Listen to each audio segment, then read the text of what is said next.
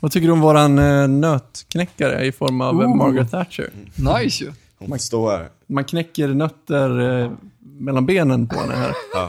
Det säger väl allt om den här Den kvinnan. är not Verkligen. suitable for minors. Exakt.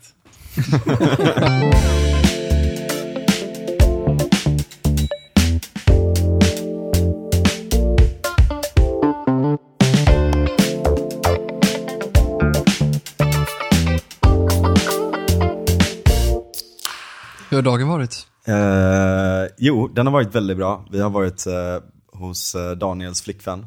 eh, som har haft en outlet. Ja, med en jävligt liten- snygga kläder. En pop-up butik Ja, som eh, de har sålt eh, massa vintage fashion från Italien primärt. ja. Okej. Så att vi har varit i Italien förra veckan och... Eh, Norditalien.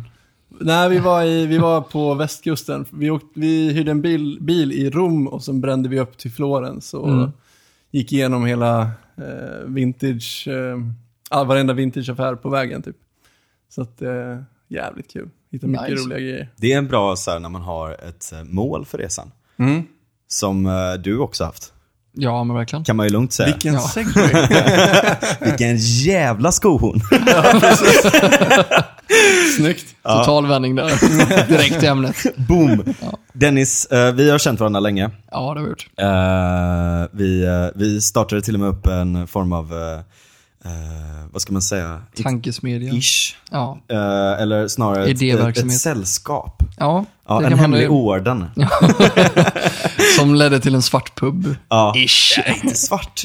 Nej, det är en, en, total legitim verksamhet som var under föreningsbruk. Men eh, Exakt. det var det roliga leknamnet bara, vi kallade det Svartisen. Ja, precis. Bara för att vi vill vara lite svart och svåra. Ja, exakt. Villa del Pub-tiden. Ja, Som jag såg att Max, vår gemensamma vän, har nu fortfarande försökt tankarna om när han har sin bokklubb med Timbro. aha. Ja, så att eh, han har fortfarande inte släppt idén vi en gång startade för typ Ja, men du, fem det har inte jag heller. Utan vi ska försöka få till lite här också faktiskt. Ja, nice. Starta tillbaka nu. Du får gärna ta över Villa till Pub, namnet och tiden. Du kan få Jag tror alla nog grafiska. köra det under den här flaggan i så fall. Ja, men det gör ni helt rätt Men eh, liksom, själen kommer jag att bevara. Det gör du helt rätt i. Pass it on, som Ja. säger. Men eh, du har också en eh, bakgrund i Moderaterna. Det stämmer. Sen 2006 har jag en bakgrund. Eh, lämnade, ska vi se, 2019 i juni, aktiv Ja, medlem. Och som politiker för dem lämnade jag 2018 i november. Ja. Men eh, jag var kommunpolitiker i olika slag och satt i drygt tio år i sammanlagt tid som eh, tjänstgörande politiker på något sätt. Det är lite antiklimatiskt att lämna precis innan de äntligen får makten. Eller nej, du, du hann sitta ett tag där då? Nej, jag satt aldrig under, jag satt Nej. alltid i opposition. Det är, maktövertagandet. ja, jag gillar opposition, det är bättre. Då har man mer, statskupp. ja, nej, men det är lättare att sitta i opposition för de har rätt att klaga. ja, precis. Ja, det, det är bättre. Du är ganska bra på att vara gnällig ibland. Ja, det vet jag. Jag är, jag är en bitter jävel. Men eh, skohornet handlar ju om eh, din resa för att du är också fotograf. Ja, det stämmer. Och du åkte ner till Hongkong. Ja, När det var eh, mitt under en brinnande revolution kan man nästan säga. ja, verkligen. Jag gjorde det i, eh, ska vi se nu, det var november förra året jag kom ner. Jag kom ju lägligt nog när de ockuperar universiteten utan att faktiskt veta om att de ockuperar just de universiteten. Ja. Så att Ja, jag, Du visste inte det nej? Nej, jag, jag åkte ju, jag hade ju tittat lite på vad som hade hänt under kommande månader innan i samband med den, att det var eh, den här extraction bill som de sa, att de utlämningsavtalet till Kina, att alla personer som inte, som inte höll med Kinas politik eller höll med vad just Kina skulle säga i Hongkong, egentligen åsiktsfriheten som de drog tillbaka och yttrandefriheten Ja. till viss mån. Precis, alltså d- idén med det var ju egentligen då att de skulle, alltså fångar som bröt mot eh, Kinas politiska fångar. regler skulle kunna lämnas ut då. Mm. Och då kanske man ska backa bandet lite och berätta för er som inte vet då att Hongkong är ju en, eller var en eh, gammal brittisk koloni. Som var lite som eh, ett, eh, ett Port- Porto Franco som vi pratar om här, här om avsnittet. Eh, om, eh, alltså som en frihamn i princip. Ja, exakt. Ehm, under brittiskt kolonialvälde. Under och, väldigt lång tid. Fram Ja. till 97. Ja, från typ 1840 50, 57 tror jag det var, om inte fel. Men men det är runt 40, 50, 60-talet Ja. Under Indo-Kina, eller Kina och indiska kriget mot britterna. Mm, Gällande hamnen för te och annat. just det. Så de förlorade, de vann Hong, Hongkong. Jag var faktiskt på museet och såg allting om det här. Eh, så att de vann kriget ganska simpelt genom att de var överlägsna. Mm. Eh, och de tog, fick då en treaty, eller så här, förbund med Kina, kineserna, att de tog över Hongkong som hamnstad och sen kunde de då bedriva sin verksamhet där nere och eh, hålla på. under One Country, Two Systems. Ja, Att Hongkong blev en speciell administrativ zon. Mm. Där de kunde fortsätta att vara lite ha en fot väst och en fot i öst. Och vara en ganska kosmopolitisk stad. Mm. Eh, och, uh, och det är ju egentligen väldigt få geografiska områden i världen som har en så kosmopolitisk uh, och globalistisk status som Hongkong har haft. Inte bara när det kommer till, till eh, global handel och så att säga hur kapital har rört sig men också även kulturellt. Att de har, de har varit så att säga above både det brittiska och det kinesiska och gjort verkligen en egen grej som har, eh, alltså en, en kultur som har blivit ganska säregen. Och som verkligen har blomstrat. Det är ju en sån här plats som frihetliga människor håller varmt om hjärtat för att det är, det är ett så pass fritt, eh, en så, så fri plats eh, ekonomiskt eh, och har varit det. Jag vet att Milton Friedman tog ju upp eh, Hongkong som exempel under sin, den här tv-serien han gjorde. ehm, som var baserad på den boken han släppte, Free to Choose. Eh, som jag rekommenderar alla att kolla in också. Mm. Där kan man lära sig mer om, om Hongkong. Hongkong är väl, om inte jag minns helt fel nu, också definierad som typ New Yorks Manhattan lite med frihetsprincipen. Att man kom för att söka ny tid, man kunde ha sina egna drömmar och som en ekonomisk bubbla som vi har pratat om här. Men att det är typ östversion av New York kan man Ja. säga. Precis, och det är jävligt viktigt med sådana städer. Verkligen. Sen kan man se att eh, de har, i alla fall, eh, alltså innan så stod de för en väldigt, väldigt stor del av all handel i hela Kina. Det var väldigt mycket som gick genom där. Men sen på senare år så har, kan man säga, den klyftan mellan städerna minskats radikalt. Shanghai har ju tagit över ganska mycket. Precis, eh, delvis. Men också andra städer har börjat komma ikapp också. Vilket har gjort att Kina har inte varit lika beroende av att ha Hongkong som ett sånt handelsnav. Utan de har etablerat egna handelscenter kan man säga under sitt eget styre. Och de har kommit ikapp både in- industriellt men också handelsmässigt. Verkligen. vilket har också gjort att de in, innan så var de kanske mer eh, gästvänliga, eller vad ska man säga, mer, mer okej med ett sånt system som de har haft. Men nu så är Hongkong inte en garant för välstånd utan snarare ett hot mot deras diktatur. Ja, men verkligen om man tittar lite krass på nuvarande ledaren kontra tidigare ledare. Från Hongkongs överlämnande från Thatchers tid på var det 80-talet och sen faktiskt överlämnade 97 och framåt nästan 20 år så har ju det, de trappat upp och sen senast Xi Jinping då som har tagit över. Han, när han tog över, eller han började övertagandet som närmast man, nu tappar jag namnet på den tidigare ledaren, men när han började göra det så började de flacka över och ändra om hela den här spelregeln för att kunna ha en ekonomisk nav i Kina, i fastlandskina först.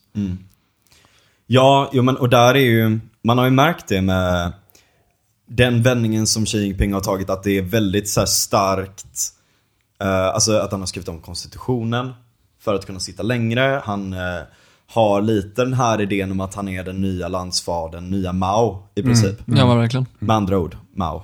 Nej. Eller också kallad Nalle Puh. Ja, precis. Nalle Puh-kingen. Eh, som han har också, han har förbjudit alla bilder på Nalle Puh för att den, den, liksom, det är lite likt honom då. Jag Ja, har min- jag har svagt minne att det var 4chan någonstans som tänkte att nej men eh, Nalle Puh får han kallas. Och sen spreds det i LKHG-sidan som är typ Red, motsvarande Reddit i Kina och i Ah, Hongkong ja, och spreds runt till tusen. Och då eh, blev han sur, så gjorde till och med South Park en narr av honom. Där Nalle Puh Sitter i fängelse. sitter i fängelse och blir mördad för just av att han inte ska irritera Disneys profits in Kina då. Så det är ett, en av de bästa, bästa avsnitten jag har sett på många, många Det är år. liksom, då driver de det här att alla, alla suger Kinas kuk liksom. Alltså alla sitter där på knä och bara, eh, liksom. NBA. Ja. NBA, alla åker. För, eh, alltså för er som inte har koll på, på South Park då, en av eh, huvudkaraktärerna som heter Randy Marsh, en farsa då. Han har bestämt sig för att liksom ge upp allting och starta en Mariana-farm. Och så inser han att så här, fan Kina det är ju en stor marknad. Så han- han... åker dit med en väska full av gräs liksom. Och så sitter han där på planet så inser han fan, NBA är på väg hit. Eh, Disney är på väg dit och ah, du vet hur mycket businessmän som helst som bara åker dit liksom för att, och liksom ändrar hela sin verksamhet då för att det ska passa Kina. Eh, och eh, samtidigt då som också Randy Marshs son Stan Marsh har ett så här eh, projekt. Han är så jävla trött på att hans farsa röker gräs och allt sånt hela tiden. Så han rebellar mot det genom att spela metal liksom. och, men, och så ska de göra någon sån här serie om dem. Eh, Och, och visa liksom hur bandet kom till och allt sånt där. Men de måste ändra sig hela tiden. De kan inte vara rebelliska så fort de tar upp någonting som ens antyder liksom att så här, ja du vet, trots mot auktoritet bara, nej, fan det där, så kan vi inte riktigt säga liksom. För så, så, här, så till slut så sitter de här kinesiska överhuvudena och bara ändrar texten liksom. När han Censur, censur, censur. Precis liksom. Men så Randy åker dit.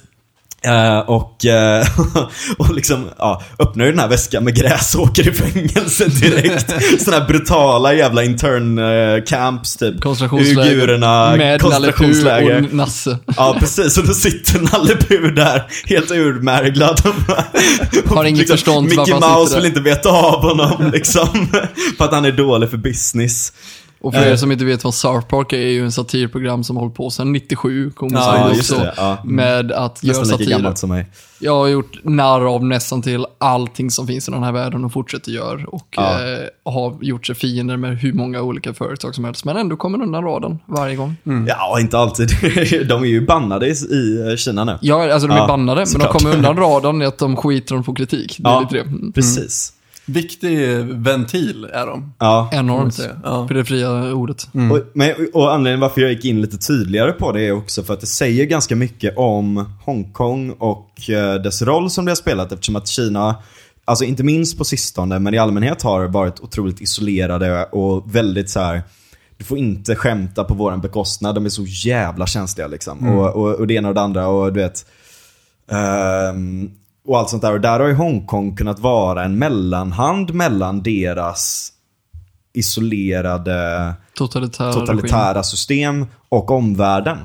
Så att det har också varit ja, men en mellanhand eller ett fönster åt båda håll. Mm. Men det är ju det som skrämmer dem nu. För att där kommer ju också kulturen av frihet, av liberalism, av eh, demokrati eller så man behöver inte ens hänga det på ideologi utan bara ett, ett motstånd Universalt mot... värde. Ja, precis. Ett motstånd mot en auktoritär stat som kontrollerar nästan alla aspekter av livet. Ja, men ska man förenkla det, det är som franska revolutionen. Ja. Mot en totalitär makt som inte gav upp någonting. Och de vill bara ha möjlighet att kunna andas och äta fritt och säga vad de vill och inte ha något problem.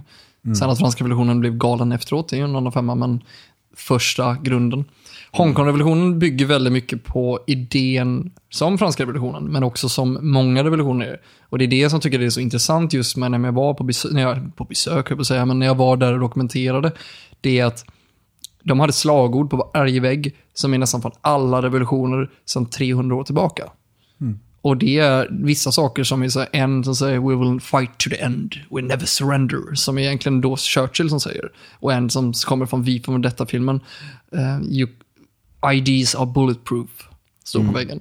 Och um, “Hasta la siempre, uh, Che Guevara” står på nästa. Och det blir så här, men Churchill höger, kommunisterna till vänster. Så det, vissa saker går emot varandra, men just värdena över att egen frihet som de, i den idealistiska principen. Ja. Och de har ju väldigt, de har sjukt nog, som jag förstod det som när jag pratat, vi har ju lärt, utan att avslöja för mycket för den biten, för jag har vissa saker jag måste vara lite tyst om för kontakterna jag har. Men jag kan ju enkelt säga att jag har ju intervjuat och träffat delar av de som faktiskt leder många av de här delarna och styr upp organisationen bakom vissa av revolutionen. Och de är ju många, så det är ju utspridda som inte känner varandra, men några som är drar i trådar. Och de berättade väldigt tydligt att mycket av inspirationen till varför revolutionen ser ut som den gör och hur de bygger upp det är tack vare att de inspirerades av Ukrainas revolution under, för några år sedan när de gjorde uppror eh, i Kiev. Med Madjan-torget och allting där. Och deras fortifikation, hur de bygger upp med en frihetsbas och allting. Det såg man väldigt tydligt att det var nästan kopior av på Ja. universiteten. Fast fungerande, mycket mer fungerande, mycket Ja. mer hanterat och mycket mer organiserat. Så de har tagit det bästa av alla världar, slängt ihop det och sen fortsatt framåt. Ja, men det är väl det som händer när det är liksom studenter som är hypersmarta och extremt utbildade. Liksom. Väldigt När, de ska göra, då blir det ju fan på riktigt. Liksom. Universitetet jag var på längst och mest då under den här tiden var Polytekniska. Po- Polytechnic University of Hong Kong. Ja, Det är ju de eleverna som gick där, startade GGI, de här drönarna. ja, Alltså de har gjort, de, det är ju de tekniska ut, utbildade eleverna. Ja. Och det var ju 12 universitet som ockuperades. Och av sina egna studenter. ja, Som en efter en föll under en vecka. Och Poly var det sista som föll. ja, Och det är ju inser man ju, som du säger, det mest välutbildade folket i, per capita. Ja. Med de högst utbildade, med smartaste människorna som åker runt med världen och startar bolag. Gör revolution och kan tänka sig smart. Ja, men hur gör vi? Jo, vi startar en app hur vi ska kontrollera och hitta polisen.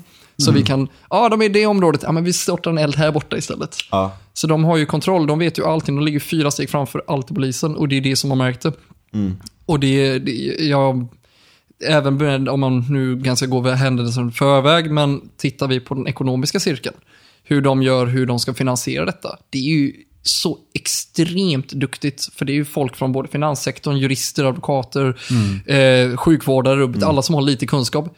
Och företagare, så går de till företag och knackar på, hej vill du delta i det här? Absolut. Ja. 80% av... Såklart de vill det också. 20, Ja, visst. 80% Ja. går tillbaka, 20% går in i den här fonden. Så då betalar du och sen skickar de över det. Så lägger de bara bara en liten eh, 20 spänn mer som kommer in i fonden. Ja. Och sen går det ut till de här personerna i olika fonder rätt ut. Och sen puff så har du eh, revolutionen finansierat utan att någon har sett pengarna komma in eller ut. Ja, Och det är alltså, om från ett utomstående perspektiv och för den biten ska man säga, hade de då vunnit, vinner de det här, som tyvärr inte ser så ljust ut nu, men Nej. skulle vi säga nu i en idealistisk värld att de vinner och kan göra sig fria och göra sig självständiga, ja, då har du ju en grund som är så otroligt. För att Hongkongborna som de berättar om, många man träffar, berättar ju att livet innan, vi gick förbi varandra på gatan, pratade inte med varandra, vi hade våra cirklar och sen inget mer. Nu har de startat en, revolu- en gemensam revolution på 5,7 miljoner människor ungefär.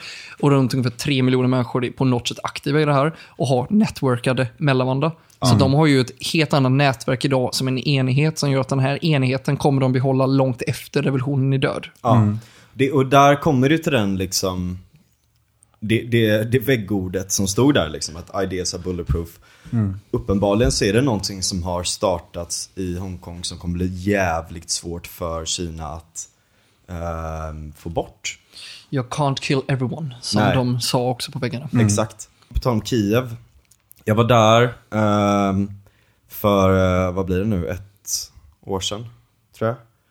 Två år sedan. Ja, du var sedan, där alltså? Ja, jag var där. ehm, det var ju liksom långt efter revolutionen och allt sånt där. Men jag pratade ganska mycket med folk som, Eh, som hade varit med då. Uh, någon som du vet så här skolka från skolan för att springa ner och plåstra om uh, folk som, som hade blivit skadade och allt sånt där. Men man fick höra en del sjuka historier också. Om, alltså just att det var, det var den välutbildade, det var alltså många som, som gjorde revolutionen, det var ju liksom studenter framförallt där också då. Eh, och eh, det var ganska många, dessutom unga men ganska rika, den här mer, ska man säga, moderna klassen av människor som bor i storstäderna. Eh, som, som var ute där också. Och du vet vissa som var så ganska rika hade så bodyguards runt sig medan de stod och slängde molotovs typ. och du vet så här, ja, massa, massa olika sorters människor verkligen som, som var med. Eh, för, att, för att det blev som en gemensam grej. Det var den framåtsträvande, progressiva, frihetliga och västinriktade. Ja, men exakt. Tar vi, tar vi bara lite krasst liksom. på att titta på arabiska våren eller Ja.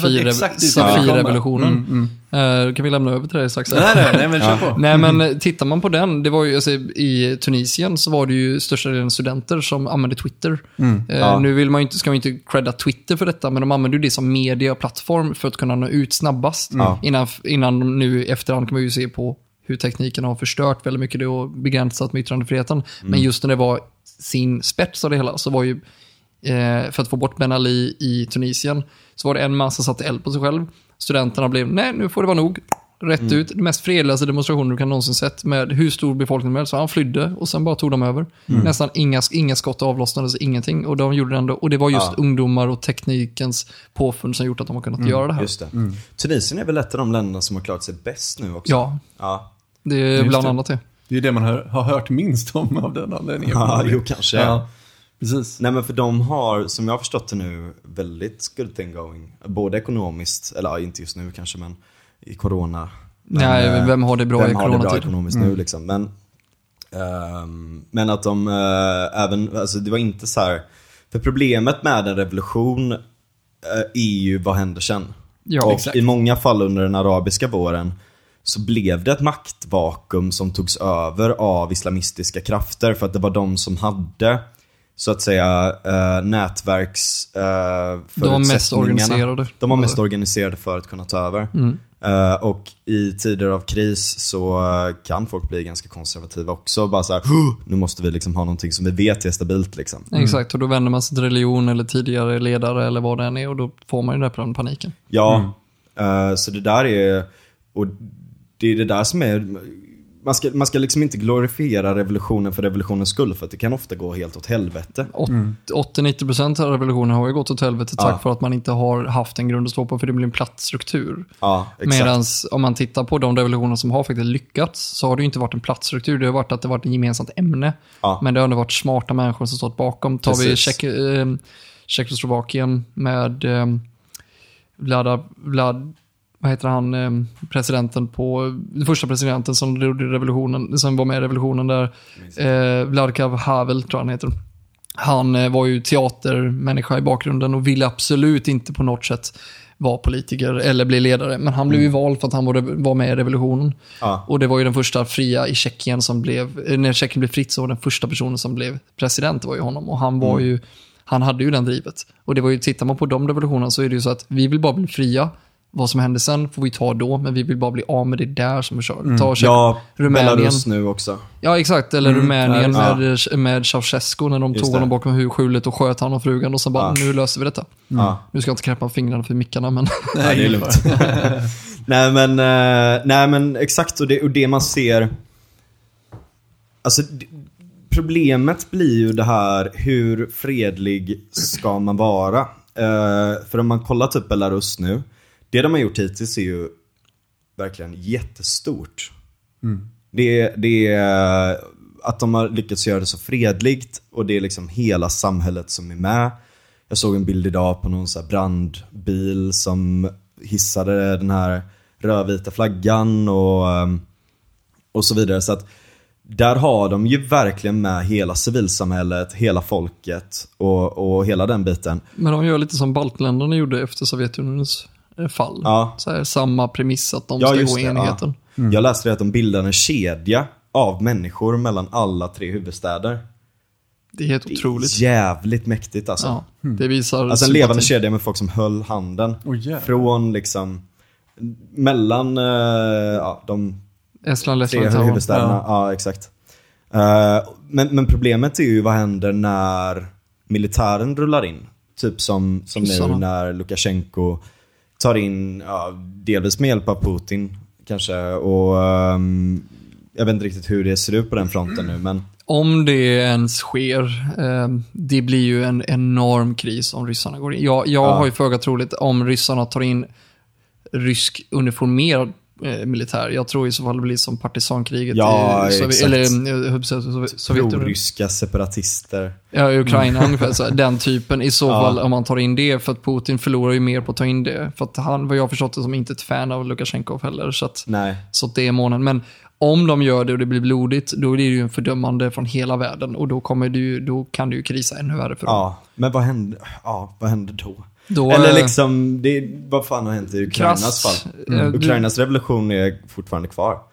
Den, den pågår. Ja, den pågår fortfarande alltså i, Det är krig i öster borta. i Donetsk. Mm. Liksom. Jag, och det märkte man ju även när jag var där att det var folk som gick runt och frågade om stöd till, eh, till fronten. Och, eh, och faktumet att det var krig hängde över folket väldigt mycket.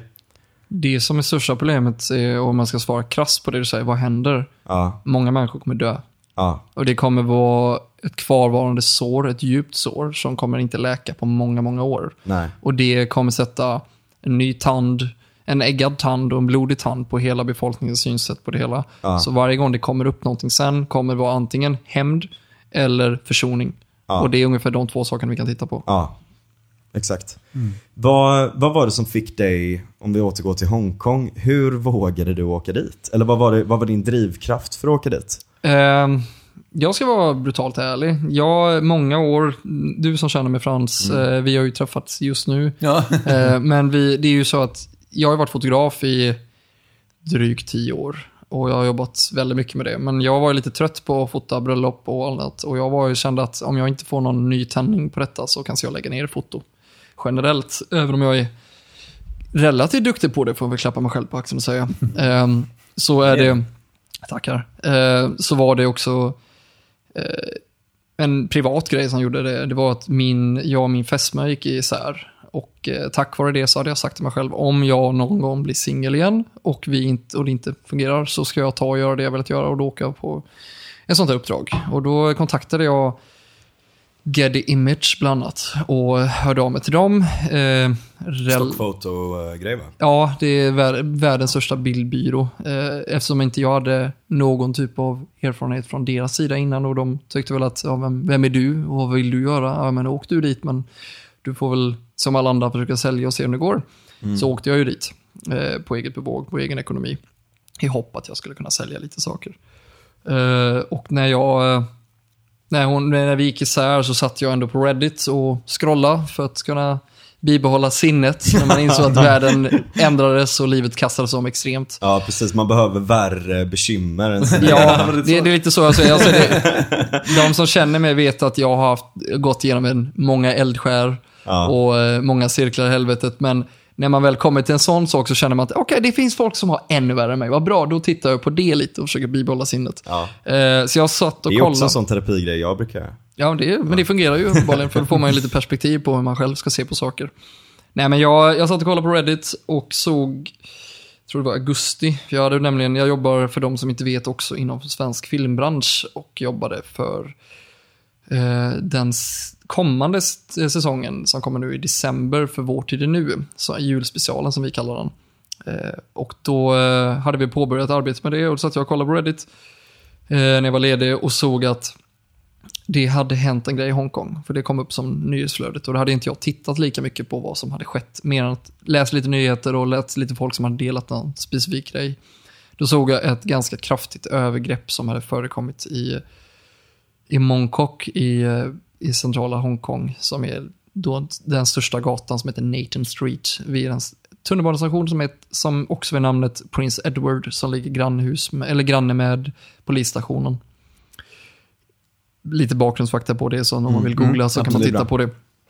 Men just i den tågstationen så hade det stängts ner, polisen med kravallpoliser hade gått ner och eh, hade väl fått någon indikator på att det fanns demonstranter som var på väg till området. Och de stängde ner stationen, öppnade upp eh, metron, eller tunnelbanan, och började hänsynslöst slå just och eh, pepparspraya och misshandla tjejer, killar och annat. Eh, och all, alla grupper som de kunde se.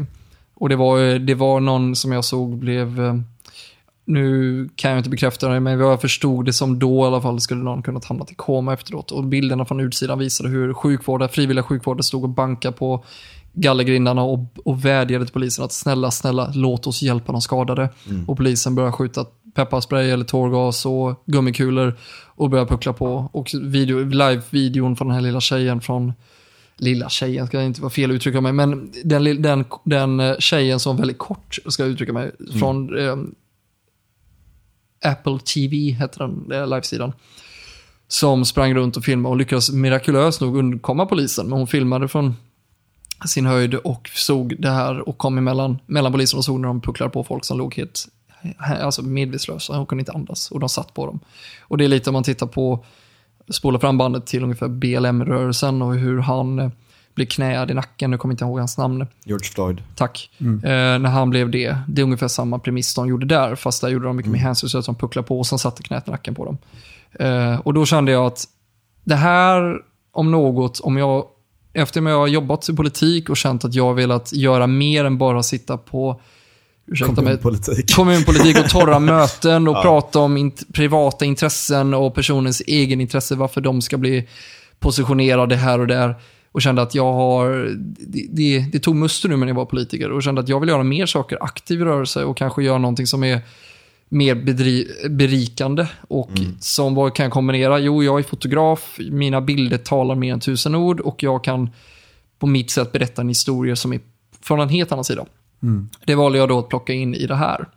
Och då sa jag till mig själv, nej, jag åker. Och då tittade jag på åka veckan efter jag hade sett det. Men eftersom jag var på inspelning och jobbade så kände jag att jag gör klart det här, mitt projekt. Och sen så fort det här är klart så bokar jag biljetterna. Och så gjorde jag det. Och sen kom jag ner och då hade jag haft information ända fram till den här veckan. Men jag samman, för att få information vad som händer på plats också, som inte bara är på nätet, så var jag tvungen att hitta någon på plats. Och då letade jag med lampa och lykta och fick hjälp faktiskt från Liberala ungdomsförbundet. Eh, från kollegor där, från Folkpartiet, eller Liberalerna. Och eh, fick lite kontakter. Ja, exakt. Liberalerna. Ja, situationstecken. Men deras internationella verksamhet är väldigt bra. Ja, Ja, ja. verkligen. Den är superb. Jag fick snabb direktkontaktperson på plats som jag kunde prata med. Vad heter Och, de? I, eh, IFR? Nej, i... eh, vad vet inte. Det är Olle som är med i eh, förbundsstyrelsen idag, i LUF. Han gav mig uppgifterna, för jag Ja, träffade vad honom. heter han efternamn? Olle... Oj, nu tappar jag faktiskt hans efternamn. Jag ska Ja, inte säga stor shoutout till Olle i alla fall. Stort shoutout. Olle, du vet vem du är. Ja. Eh, nej, men det, jag pratade med dem och fick direktkontakt. Och så, eh, för att få mer kontakt så fick jag kontakt av en annan vän som har pluggat med någon i Hongkong. Som pluggade, eller hon pluggade i Storbritannien egentligen. Så hon är från Hongkong. Etany heter hon. Och hon. Vi eh, fick en bra kontakt. Så vi hade två kontakter när jag kom ner och kunde bygga upp lite nätverk. Och så eh, första kvällen när jag kom ner så var jag, jag var ju livrädd. Alltså, Ja. är, även om man låter väldigt stöddig när man säger att jag åkte ner och fotade lite, lite konflikt. Men alltså, jag var ju livrädd den som kom in för att jag visste ju hur hårt de drog på reglerna med fotografer och allting. Och jag åkte ner och kom in dit ändå trots allt. Träffade min kontakt, åt middag och han visade mig lite vad, de, vad bråken brukar vara hända. Och det var ganska chill egentligen i miljön där nere. Alltså, jag tänkte att när man kommer ner så har man bildsättning. Att det är totalt jävla kaos, det är varje gata händer. Nej, det var ju en fullt fungerande stad. Men vad har jag åkt till egentligen? Är det, hände ens detta? Och det är ju en mångmiljonstad så att jag, det, det är ju inte, det är ju många gator, det är ju ganska säkra. Man får ju en bild av att det händer. Det är samma som i USA nu, att man får en bild av att det är varje gata som stryps. Det är väldigt centrerat till vilka områden det händer i. Beroende på händelsen. Så i alla fall, jag kom ut på Nathan Street i Montauk som jag nämnde innan. Eh, samma gata som det där några månader innan det hänt det där brutala biten i tunnelbanan. Så eh, möts jag av eh, några hundra demonstranter, ja, x antal sjuk, frivilliga sjukvårdare som stod e, EMC, eller EMS och EMC. ehm, Vad, vad står det för? eh, emerging, Emergence Medical Assistance, EMS, eller EMA eller sånt där. Jag Ja, kommer inte ja, ihåg exakt alla, men de hade olika tecken på det. Men, Ehm, och de, ehm, och FA stod det First Aid Personnel, FAP och sånt där stod det Ja. på dem. Ehm, De eh, möts jag av och det är då lokalbefolkningen med mig. Och sen plötsligt ser jag en grupp eh, västerlänningar och som normalt sett när man är människa så går man ju till folk som man känner igen eller man känner association till. Så jag började prata med dem för jag tänkte, okej men här är västerlänningar, jag kan prata engelska med. Så jag gick och började prata med dem. Frivilliga sjukvårdare från USA Eh, så de hade kommit ner och hade sett samma sak och tänkte nu är det dags för oss att åka. Så de hade bildat en, en grupp på nätet genom att prata om vad som hade hänt och beslöt sig då att åka ner. Och de hade kommit redan i augusti. Och de togs emot med, med öppna armar då kan jag Mer eller mindre ja. Så det var bara här Liberation Army typ, så här kommer ner och här ska vi hjälpa. Så, America. fuck yeah. ja, men li, lite så. Och, det, och eh, jag fick ju, jag fick ju, jag fick en varm väl, Fast mycket mer wholesome, de kom inte med bomber utan med, med sjukvård för en gångs skull. Ja, det var, det var den rätta formen av USAs Ja, ja, exakt. frihetskämpar, om man säger så. Inte med bomber och granater.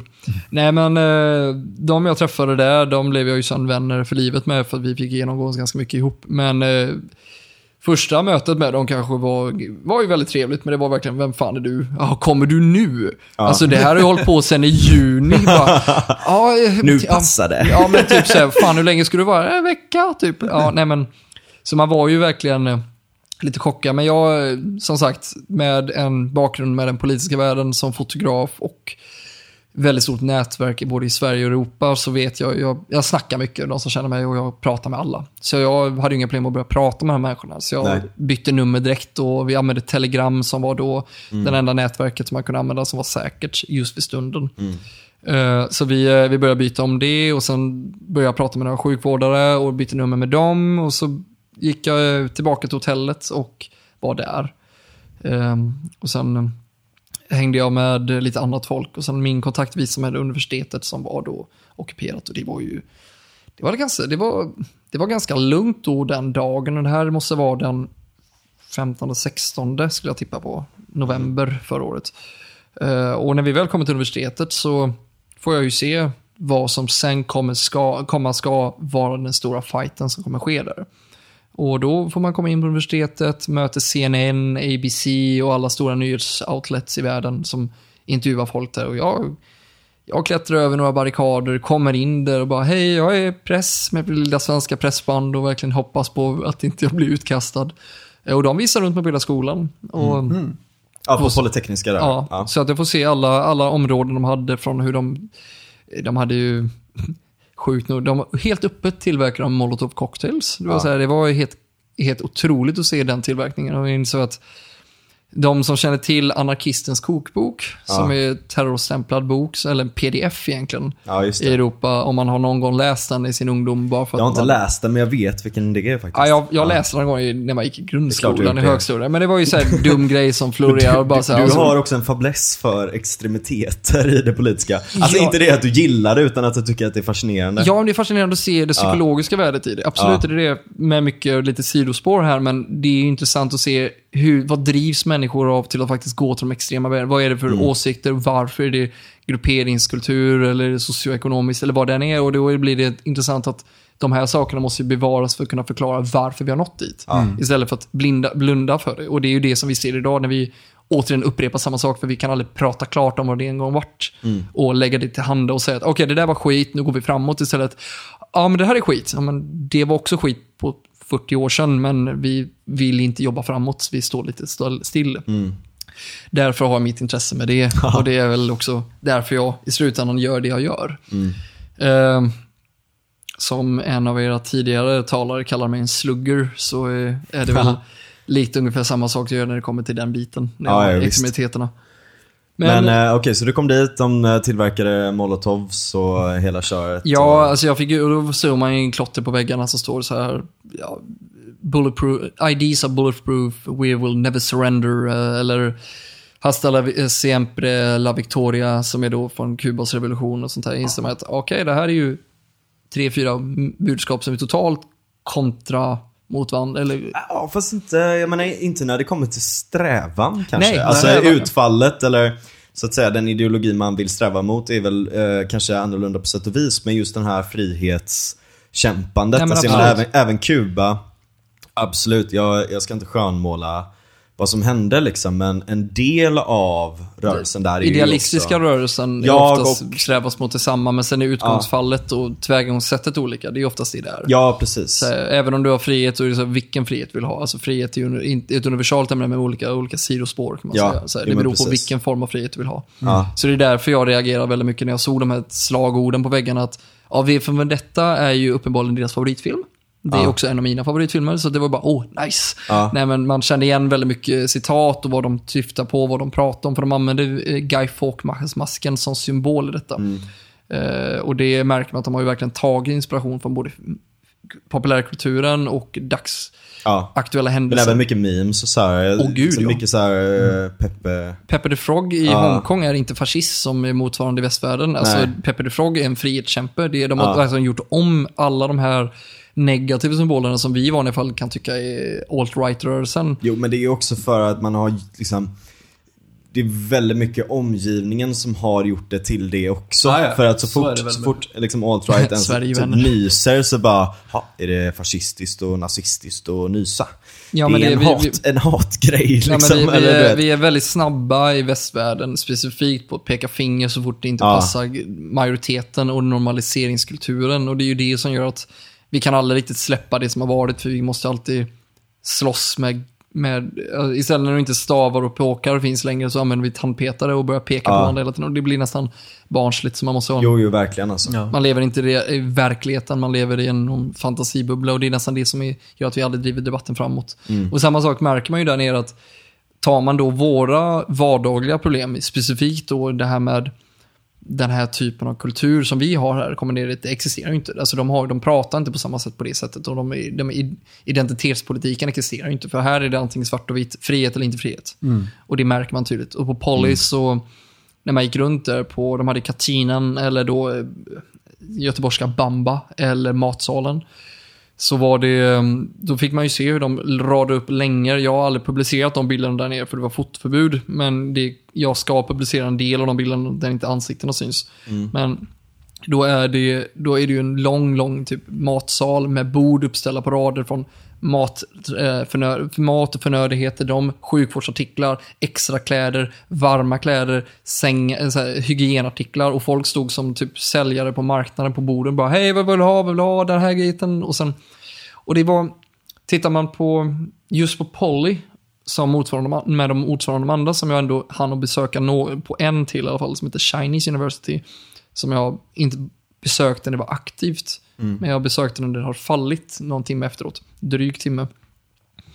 Så ser jag att vad de, vad de jobbade med, för att där var det ju elever, studenter, äldre, alla samhällsklasser, alla ålderskategorier kom in, hjälpte till och det man kunde göra gjorde man.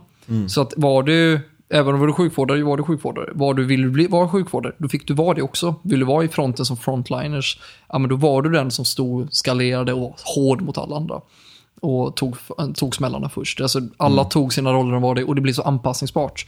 Och alla gjorde det de behövde göra. Så det var några som stod och delade ut sjuk, alltså sjukvårdsartiklar och, sen, och portionerade upp det. Ja, vad har du i din väska? Du får det här. det, det, det. Så alla hade hela tiden förnödenheter och det kom bara in och mer leveranser. För det kom då ja, dispatch eller budbärare som kom med de här grejerna till skolan och levererade så det alltid fanns någonting. Och det var ju företag, många företag där nere som insåg att oj, om vi förlorar det här till kineserna eller till fastlandskina så kommer inte vi kunna ha någon ordentlig verksamhet. Så då sponsrar de revolutionen med, med typ energidryck eller typ så mat. Och då kom ju restauranger och kockar från så här stjärnkrogar gick in där och började stå och laga mat. Och, alltså det var, det var, Hela samhället bara Ja, men- sluts upp bakom det här. Ja, det är ju det var- helt underbart. Ja, men det är ju någonting som man nästan till aldrig har sett i sitt liv innan. Och än mindre i en sån här situation. Och då blir man, oj, jag blir chockad över att se den här, den här generositeten, den här värmen, den här gemenskapen som så många av dem uppvisade. Och um, det gjorde att man blev lite varm i kroppen och samtidigt sen som den borgaren jag är i grunden.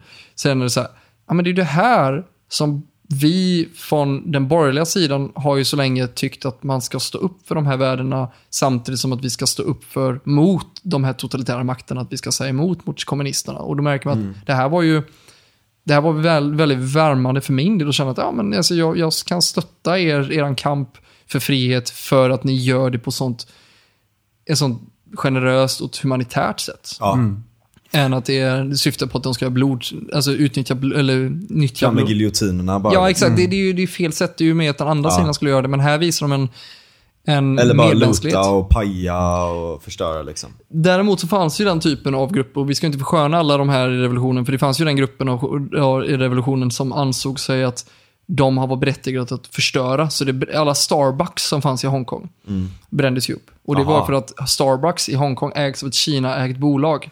Okej. Och då brände de upp det. Så på Polytekniken så hade de ett Starbucks som de smällde i luften. Asså. Så när jag kom dit, den, och det hade de smält några dagar innan, så när jag kommer dit så bara känner jag branddoften och allting som har börjat ruttna där inne.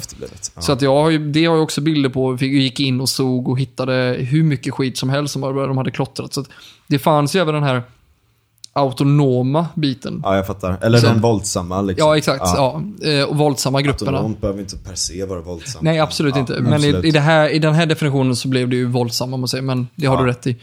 Och de, de förstörde många grejer som exempel banker. Vissa banker som var Kina-ägda banker, de brände de upp istället. Eller så här, och klottrade och vandaliserade. Så det var väldigt mycket, det var inte alltid svart och vitt. Det var väldigt Nej, många nyanser av det hela.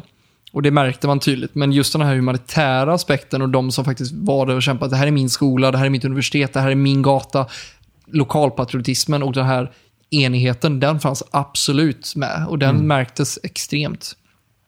Jag minns en sån här specifik kväll när man sitter på, på en gata och det är, det är molotov som skickas av och folk skriker och skalderar och det är påkar och polisen kommer med, med tårgaskanon, äh, äh, gevär, Canisters och- ja, canisters och rubber bullets och, um, och paintball-gevär som är med pepparkulor och så här. Och det, då sitter man där och tittar på det här och sen får knacka någon på axeln på mig när jag sitter ner och verkligen vänder mig om. Så ser jag en äldre dam med en liten sån Dramaten med typ mat. Och så frågar jag, vill du ha mat? Och så här, jag bara, här sitter jag centralt i Hongkong på en gata och får en, nud, en nudellåda med, Ja. med kyckling.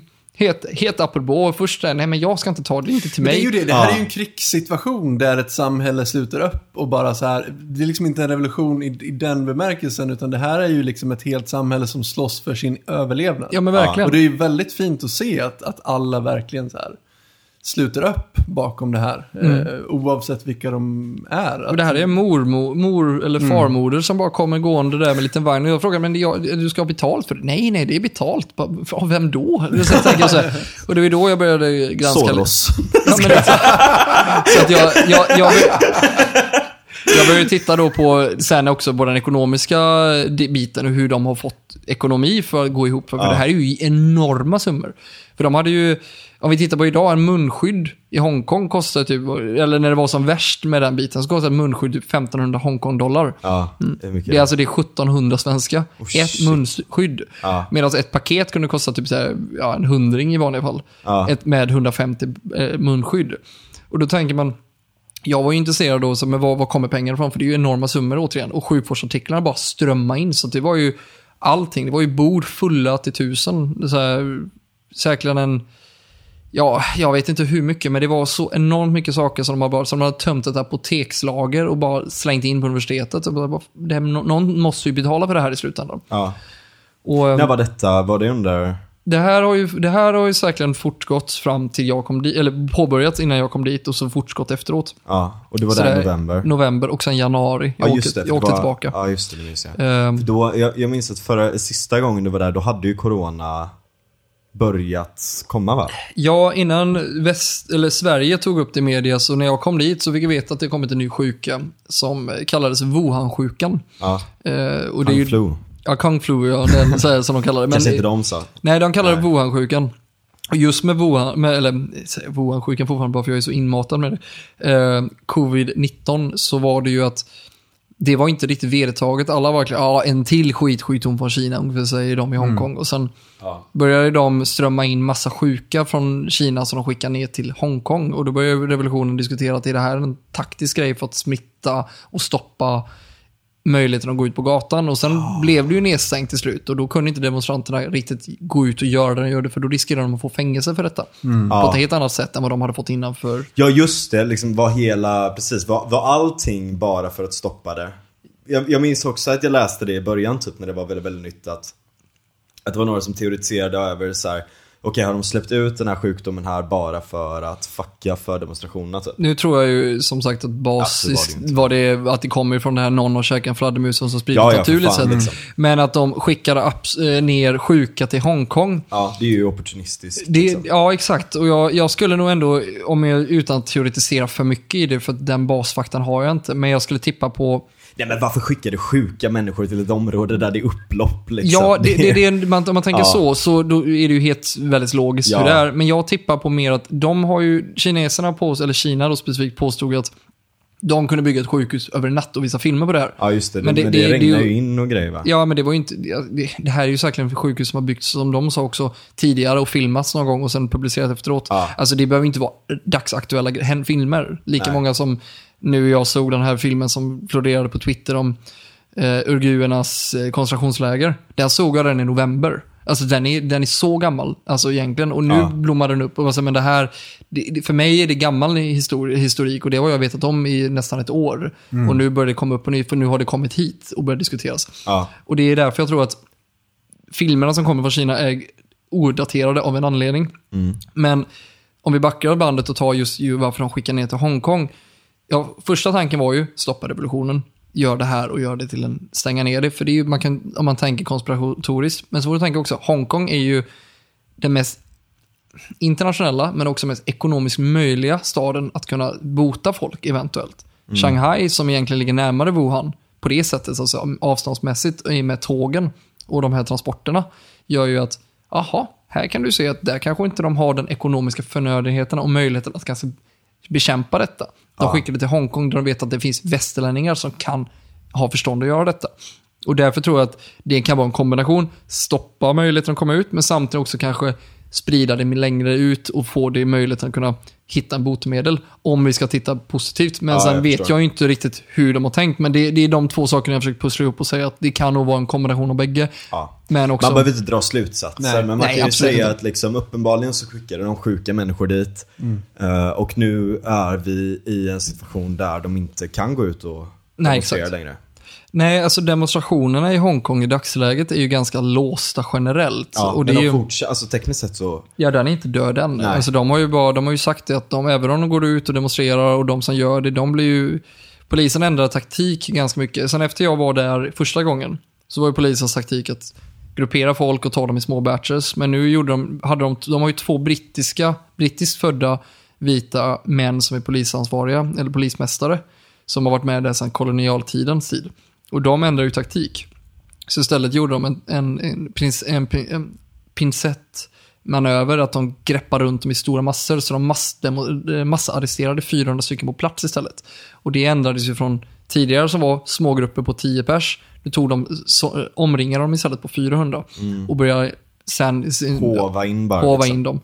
Trålfiske. Ja, men exakt. Och um, just då, för min del när jag var där nere, för jag, i november så märkte jag ju den taktiken där polisen hade lite okontrollerat beteendemönster och det när de började, när vi var på Polytechnican University och de tog oss där inne så var det, fick, var, började de omringa hela området och då var vi ju över tusen pers, inklusive fotografer, journalister och sjukvårdare med demonstranterna fast i det här rummet. Och då var det ju molotov som kastades, det var ju skjutningar, och det var, men inte riktiga skjutningar med, skott, med riktiga skott, men det var Nej, ju gummikulor. gummikulor, pepparku- pepparkulor, tårgaskanyler och annat. Och, och det var ju, jag blev själv Inte träffad. kanyler hoppas jag. Nej, nej, eh, canisters, canisters. Jag kommer inte ihåg, eh, jag kommer inte ihåg det svenska namnet. Det bara- Ja, nej, nej, men det, canisters kallas på engelska. Jag kan inte det.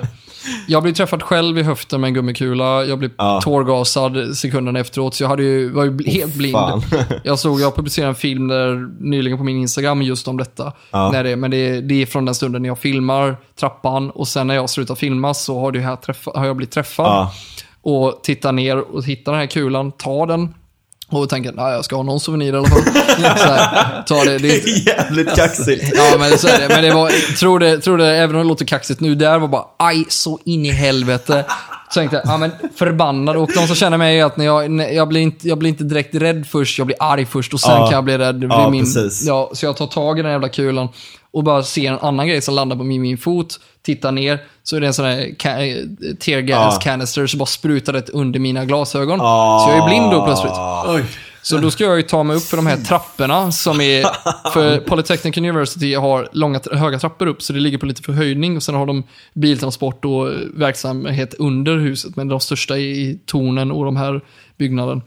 Så de kommer upp på innergården, eh, som är uppbyggd då. Och då ska vi ta upp för den här långa trappan som är brant och folk springer och de har ju då eh, gjort tillfälliga barrikader med olika slag med mur, murat upp saker till slängt, slängt fullt med bord och stolar för att göra det barrikad för att polisen ska komma Och det var ju som jag såg när jag var där första gången som sa att det här är, in, det är ingen vanlig ockupation. Det här är en belägring av skolan. För det här är Ja. ett fort. Det var det jag första såg. För att det var verkligen mm. medeltida belägringsfort. När man hade hål i marken där de kunde slänga kära på folk istället. Så slängde de molotovs ner istället för att kunna stoppa polisens anfart. Jag ser den här Monty Python-scenen framför mig. Ja. När de står utanför fortet med den här fransmannen som bara hånar dem liksom. Ja, men det, det, det, faktiskt, det, det, är inte långt ifrån just den känslan kan man säga. Så här, där är ni. Tar upp, istället för att ta någon sån här quirky eh, Monty Python eh, citat liksom, så håller man upp en meme. Liksom. Det, det, det är lite den moderna versionen av det. Ja. Men när jag tar mig upp för trappan i alla fall, för det är varför jag berättar den, för den, den, det är en liten absurd grej som händer. Jag tar mig upp försöker ta mig upp för trappan, haltar, ser min kollega fem meter ifrån, som jag lärde känna som heter Stanton Sharp. Eh, väldigt duktig kille. Eh, och han, han står och fotar och jag ropar på honom. Det hörs ju ingenting för det bara smäller överallt. Och polisen stormar mot oss och de alla försöker fly samtidigt upp. Och jag inser att jag kan inte se någonting. Jag hostar för min gasmask sitter för dåligt tätt också. Jag hade bara en halvtäckande då vid stunden, sen fick jag en heltäckande. Och när, väl, när jag försöker ta mig upp för trappan så inser jag att okej, jag håller för ett öga så försöker jag titta på det andra. För om jag tappar synen på bägge så är det kört, så måste jag ha någonting att titta på. Så snubblar upp för de här trapporna, ropar medic, medic. Ingen svarar och kommer på mig själv. "Ah, Det är, ju, inte- det är ju inte ett tv-spel det här, så det är first aid jag ska ropa. Så first aid, då plockar de in mig. Ehm, så då får jag hjälp. behöver en healer! Ja, men typ så. Så jag plockas in i ett litet rum då som var egentligen mediabasen. För där hade de sagt journalistpressrummet. Som de hade tänkt, för de förstod att pressen skulle vara där. Men de har gjort om det till tillfällig sjukstuga sen. De har kastat ut Okej, pressen och sen ha sjukhusstuga. Och med fotoförbud. Så de tar de in mig där och tvättar rent mitt ansikte och försöker gurgla min hals. Och jag svär ju på svenska och norska och säkerligen lite finska här och det och massa olika fulord. Så säger de bara Sir, sir, are you okay? Yeah, yeah, I'm okay. But what do you speak about? No, I just speak my native language and some bad words. Oh, thank God. I thought you have a seizure.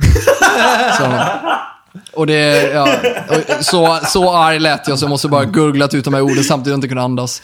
Eh, fly förbannad, ut igen, torkat av mig ögonen som är helt söndersprängda och, ska nu, och står och fotar från på en barrikad ner mot ett eldhav för de har satt eld på hela trappan istället så att det bara jävlar. blåser. Och det finns Precis efter att du hade kommit upp. Ja, där. Så jag står där så det bara brinner upp och det är ju, det är ju säkert 6-7 meter höga lågor för de har bara slängt molotov på molotov på molotov.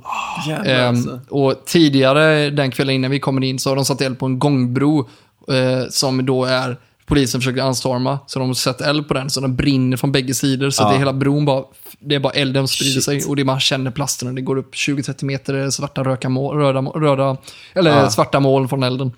Och det är så kraftigt. Och det blir också så här absurd grej. Där står vi alla journalister och fotografer från hela världen, från alla nyhetsoutlets och bara sitter och röker cigarett och bara ah, vad gör du i vanliga fall då? Utan du gör det här. Helt så här, som en just want to wa- watch the world burn. Typ. Ja.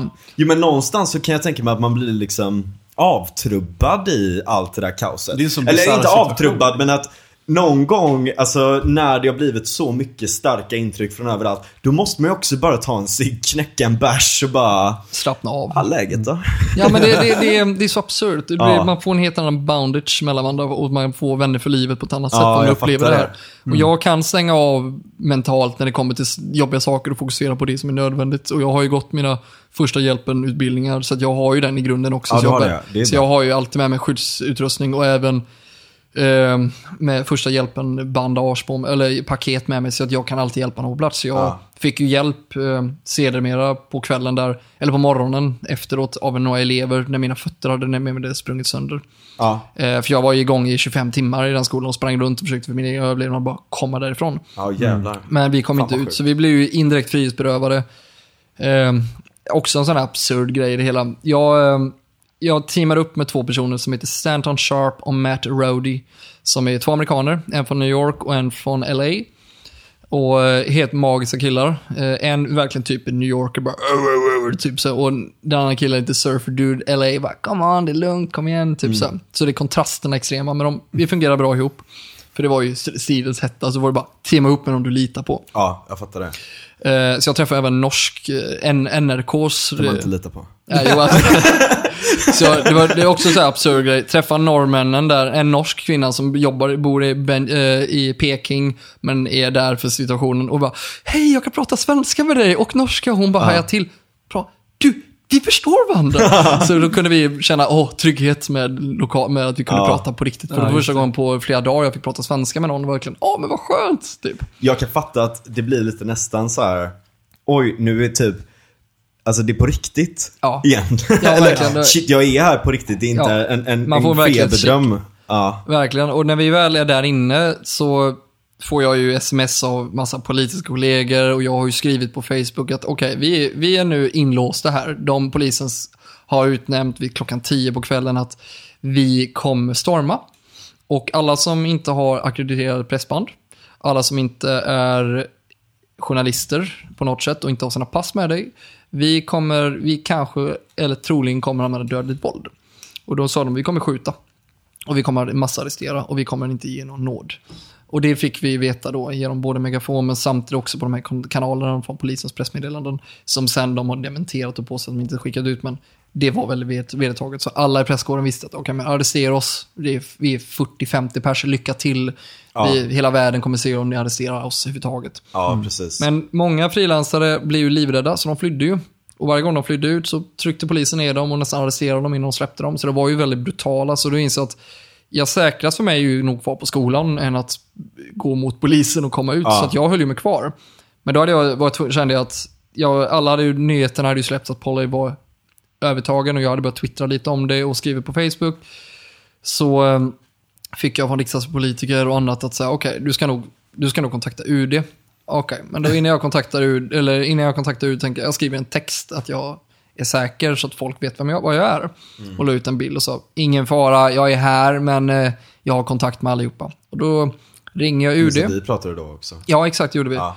Eh, Så jag skrev det bara och fick det. Så jag fick ju, ja, det är helt absurt, det var ju gamla ministrar och allting som började dela runt det. Så det fick ju en helt omfattande. Och Ja. TV4 och annat ringde mig från plats och försökte få tag på mig. Och verkligen, jag hade ju inte koll på någonting. Jag försökte bara, jag ska ta, Överleva, ja men liksom. överleva. Så att jag var, när jag, några dagar senare bara, skrev du till mig? Typ från TV4. Vi vill ha med livesändning och verkligen, det här jag ska inte vara med på livesändning, jag är bara här. Men jag var enda svensken på universitetet Ja. som var där. Så Det jag hade du ju kunnat göra. Det är ju Ja, ödmjukt egentligen. av dig att säga, men... eh, Ja, nej, men samtidigt så för min del, jag var ju inte ute efter den mediala coverage på mig, för det är ju inte Nej. mig det handlar om, det handlar Nej. om universitetet. Och, så, och TV4 var ju på plats, men utanför skolan. Och jag blev nästan sur på att ingen svensk hade faktiskt varit där inne. Mm. Och jag är den enda frilansaren, fotografen som åker på EGB Våg ner, och sen är jag där. Ja. Men jag ringer UD efter mycket om men, för jag fick kontakt med några kollegor i Sverige som säger till mig att Nej, men du ska nog ringa bara så att om det händer någonting så de kan hjälpa dig hem. Ja. Eh, Okej, så jag ringer UDs eh, direktnumret till Sverige.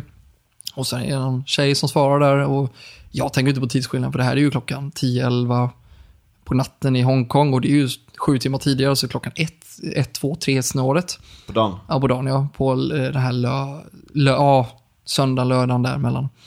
Så jag, ja, men jag, eh, jag vill bara meddela att jag är här. Jag är frihetsberövad, garanterat. De vill inte göra, ah, du ska lyssna på polisen mer, upp det. Håll dig skyddad. Så Nej, nej. lyssna på polisen. Lyssna på polisen, håll dig ifrån det och försök inte göra någonting så här. Bara, bara acceptera om du känner dig frihetsberövad. Ja, alltså vi kan ju inte komma ut för de har ju de har tryckt ner mina kollegor och de har gjort massa saker. Men jag är här inne Eh, och jag, ja, nu i efterhand så inser jag hur dum huvudet när jag säger detta. Men jag sa ju så här, ja, jag ber om ursäkt för att ringa och störa er. Den svenska modesta biten kommer in och säger, nej men jag ska nog inte, jag vill inte störa jag vet att det är mycket saker, tänk inte på mig. Men jag vill bara meddela att om det händer med någonting så vet ni att jag är här. Svarar jag inte inom några timmar så, ja, då kan ni väl ta hem mig i alla fall. Alltså, Ja, precis. Ja, ja, ja, Ge ja. mig en värdig begravning. Ja, men lite, lite så. För jag, var inställ, jag var, började inställsamhet också. Antingen är det koncentrationsläger i Kina, fängelse eller kraftigt misshandel. Oavsett så är det inget lockande för min del. Nej. Då jag en gång blivit misshandlad av nynazister i Sverige, då kände jag att jag vill inte göra det igen. Nej. Det tog en stund att reparera ögat och näsan från det. Jag kände att Ja, jag inte, inte från Kina åka hem med den skadan håller. Um, UD var inser, tycker jag, väl helt dum i huvudet som är så modest. Bara, nej men det här är vårt jobb. Och så här, men jag har, ju, jag har ju satt mig själv i skiten. Det är så här, det är så här, ja, men jag, är, jag är så übersvensk på det där, tack vare troligen också den politiska världen. Man är ju så lite modest av det hela. Eh, så jag eh, får kontakt med dem, dem och sen mina kollegor från USA ber att få kontakt, hjälp, för de får inte kontakt på USAs ambassad. Så de sa, kan ni hjälpa till här? Ja, vi har ingen jurisdiktion på det, men absolut, vi kan väl meddela dem. Så de tog deras uppgifter och ringde till svenska ambassad, eller eh, amerikanska ambassaden i Stockholm, så de sen ringde till USA och sen ringde ner dit. Så, här. så det var en omvänd, men de fick ju aldrig kontakt. Så att jag ska göra en stor eloge till svenska UD på plats, i konsulatet. De kontaktade oss och bara, hör vad händer, vad som hänt och berättar hur läget, hur är läget med dig, hur mår du bra? Så här. De ringde varje timme och försökte bara kolla och sen hade de numret till mina kollegor. Så de ringde till dem och bara, ja är Dennis där? Ja, allt okej okay, eller? Bara, så här, har ni gått ut än? Nej, nej, vi ska, vi ska göra klart den här storyn, vi kommer inte gå ut än, men det är jättesnällt att ringa. Så de ringde varje timme. Så de ringde ner poliskåren och sa att det är en svensk och två amerikaner som är med under vårt beskydd mer eller mindre. Rör dem, konsekvenser. Ja. Så att när vi på, eh, då sprang vi runt och jag, jag är så chockad över att vi fick det här enorma stödet från UD, för de var verkligen stenhårda. Men som svensk... Det är bra att veta att det Ja, men, Ja, ja, det fungerar jättebra tycker jag där, eller väl just i Hongkong. För Joakim som är där, han var mm, alltså, grym. Men det som jag tycker är roligt är att jag kan ju höra honom efter jag har träffat honom, inklusive veta hur den svenska byråkratin fungerar, att höra en, arg svensk som säger till Hongkong-polisen på skarpen. Ja. Det är inte hårda ord, det är väldigt så här, mm, det kommer komma konsekvenser, kommer en arg lapp. typ, den, den känslan jag vet, så de vet ju om att åh, världens lilla samvete är emot oss. Oj gud, Ja. svensk åker dit, shit, don't touch him, typ. Ann Linde intervju. It sounds like you want to uh, beat, uh, beat up the free press. Ja, men, It's not a good idea. no, no, no, It's no. not a good day. Nej, men typ It's den, det, är lite, det är lite den, den känslan jag fick när man tänker efter. Men det är, här, jag uppskattar det. Ja, Eh, men det, det ska man inte underskatta. Så 25 timmar var vi där inne eh, med min och sprang runt totalt sett i området, om närområdet och inne där. Ehm, Så när vi, eh, klockan är väl, eh, klockan åtta, nio på morgonen, så upptäcker vi att det är en, någon form av amnesti ska vara utformat där man kan ta sig ut. Så vi följer med eleverna ut, för de springer ut. Nu säger jag elever och inte demonstranter, för att det var på en skola, så Ja. därav enk- enkelheten Ja, engelska. Eh, Men de springer ut och då kommer ju polisen från alla håll och bara stormar med beanbags. Första gången jag ser beanbags så kommer det så här, och det är ju bön, bönsäckar som skjuts. Eh, och de skjuter ju mot alla personer. Och den, var- den etablerade pressen och de som är jättevana vid det, de går runt med cigg i käften och bara, nej det är lugnt det här, det är som är skyddsjakt. Vi andra är verkligen, shit det händer någonting. Släckte min cigg. Ja, men jag såg en tysk från Rou- Routers som fick eh, beanbag rätt i huvudet så här, men på sin hjälm och han bara uh, puttade till och sen tappade han ciggen och så sprang iväg verkligen. Jävla champ den killen var. Jag hade, ju fan, jag hade suttit med och lipat typ egentligen. Men, alltså det var, det var, så det är det är ett släkte De var så härdad. fotojournalister, eller specifikt fotografer som gör det här. Jag har lärt känna svenska fotografer som har berättat sina jävla stories från sina krigsuppdrag och berättat ja men det här du fokusera på, det här ska du zooma in på. Och jag tog ju råd av dem innan jag åkte och även efter när jag kom tillbaka och förbättrade bilderna. Eh, men det finns ju någonting som jag lärde, lärde mig när jag såg på en dokumentär av en krigsfotograf som gick ja, gick och dog, om man säger ut- göteborgska uttrycket, men han blev sprängd med det. Ja, Eh, i, eh, vad sa du? Och jävlar så. Ja, nej, jag trodde jag kände honom först. Nej, Nej, nej. nej ehm, Honduras hette han. Chris Honduras. Han var Getty Image-fotograf, så jag har varit höll på i alla krig ända fram till eh, under Gaddafi-kriget i Libyen. Eh, han och en världskänd eh, filmare som är Oscarsbelönad dog i den här grejen. Men det var så här, de pratade, både i den dokumentären men också i andra bitar så pratade de om the red thin line. Och det är just det som är, vad jag kallar den tyska fotografen som fick den här beanbagen i huvudet, fucking champ. Det är att the red thin line, det är alltså vi ger 90%. Ger du 100% i det här, då dör du. Ja. Ger du 90% så har du i alla fall förståndet nog att du, har, du måste backa när du går för mycket. Ja. Så här, och det man säger att man ska ha, mitt, mitt råd jag fick det var tre vägar ut du ska. Du ska ha framåt, höger, vänster eller bakåt. Och du, men tre flyktvägar från varje plats. Har Ja. du inte det, backa undan. Ta zoom, zooma in på en telelens istället. Ja. För du ska ha den möjligheten. Och jag kan säga så här, jag satte mig i många sådana skitsituationer där jag hade en väg ut och insåg att ja, den tar jag. Typ Ja. ungefär. Men, och det är lite det, tar du, jag vet ju folk som har backat, gått över, men inte dött där, men blivit skadade istället. När du går över 90% gränsen, för då vill jag den sista bilden, den här sista grejen. Och Ja. när jag publicerar på nätet, Lite närmare, lite... Ja, alltså det, Ja, det, du, mer real, du liksom. anar inte vilken adrenalinkick du får när du får de här jävla underbara och bilderna. ja. Och så bara, BAM! säger det och sen har du en skott i magen typ. Ja. Och det, jag säger fortfarande, jag vet inte om det är ett vedertaget uttryck, men det är just den här 90% graden du tar, du pushar det till 90, gra- 90%, går du över det så riskerar du att skada dig.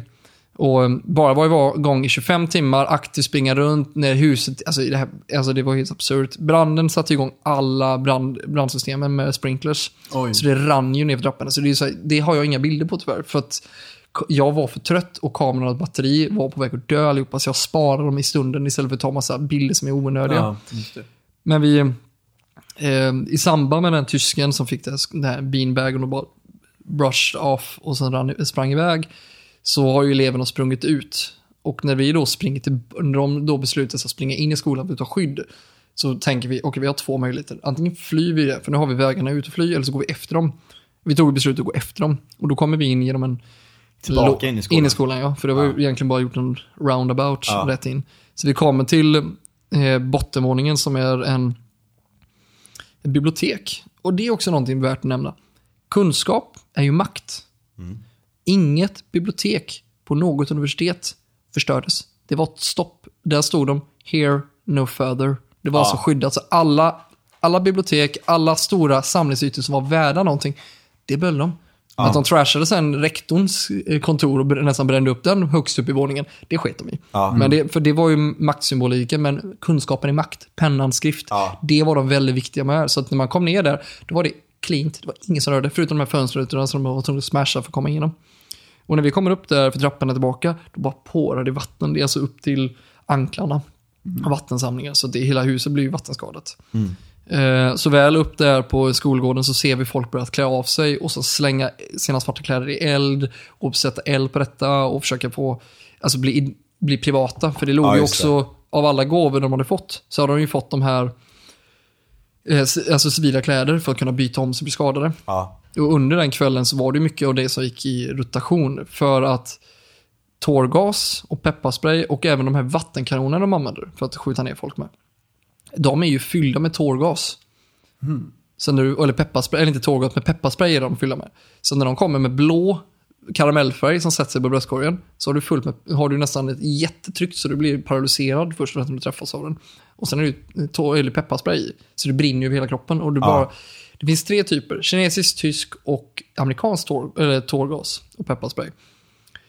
Den kinesiska mycket mer, har mycket mer gifter i sig. Ja. Och andas du in det så får du whiskyröstemtag. Det hade jag i några veckor. Ehm, efteråt. Jag hade Det minns jag. Mm, det var frukt... Du träffade ju mig när jag kom Ja. hem. Ja, jag var ju helt speedad. Jag var speedad och jag var helt förstörd. Jag var ju krigsskadad i huvudet. så. Jag var det tagg... Ja men det, gud vad jag var. Jag pratade så här, jag hade ingen röst. Nej men det var, det var helt sjukt. Det, det är verkligen Ja. bisarrt. Men så vet jag att de här, de sprayar ner de här eleverna. Eh, och jag har ju massa bilder på det också när de tvingas av det. Om du tänker det här. Jag fick känslan när jag såg det, den här flickan som springer med napal från napalmkriget och är täckt med napalm och, Ja. och springer. Eh, den känslan fick jag när jag ser de här, för de är, de är stora röda märken på armarna som är så de brinner på huden. Ja. Eh, det är som nässelutslag nästan ser det som. Fast de skriker och sen står de och torkar av och skrubbar av de här eleverna. De här demonstranterna. Och det, jag fick så ont i magen när jag sitter. Men eh, väl där inne i skolan, där vi kommer tillbaka in samma dag innan vi kommer ut där, så inser vi att folk är så trötta. Folk ligger överallt och de sover och sitter på bänkar och verkligen somnar när de sitter. Och det var folk som, de gick ju i, i skift. Vissa gick ut och fortsatte pusha polisen och vissa gick in, skyddade sig själv, åt och sen gick de ut. Så de gick i skift hela tiden. Så det var ju ett arbetslag som jobbar 24-7. Och så inser vi att okej, nu börjar folk fly och polisen bara närma sig och närma sig, rycka sig närma sig. Och då har vi om, då också börjat tillägga, vi vet ju inte om vad som händer på gatan eller i stan. Vi vet däremot att våra västerländska kollegor, de har berättat att det har hänt saker överallt. Och demonstranter som inte är i skolan har försökt starta uppror i andra delar av städerna. Bara för att kunna få polisen lockande dit, för att bara bränna ner så mycket som möjligt för att polisen ska skickas dit. Och polisen är ju 36 000 poliser Oj. av en, av en befolkning på 5,7 miljoner drygt. Ja. Nu är det rough, rough räknat, det kan vara mindre, det kan vara mer, men säg runt där. Då är det ganska mycket poliser som fortfarande kan göra sig i det området.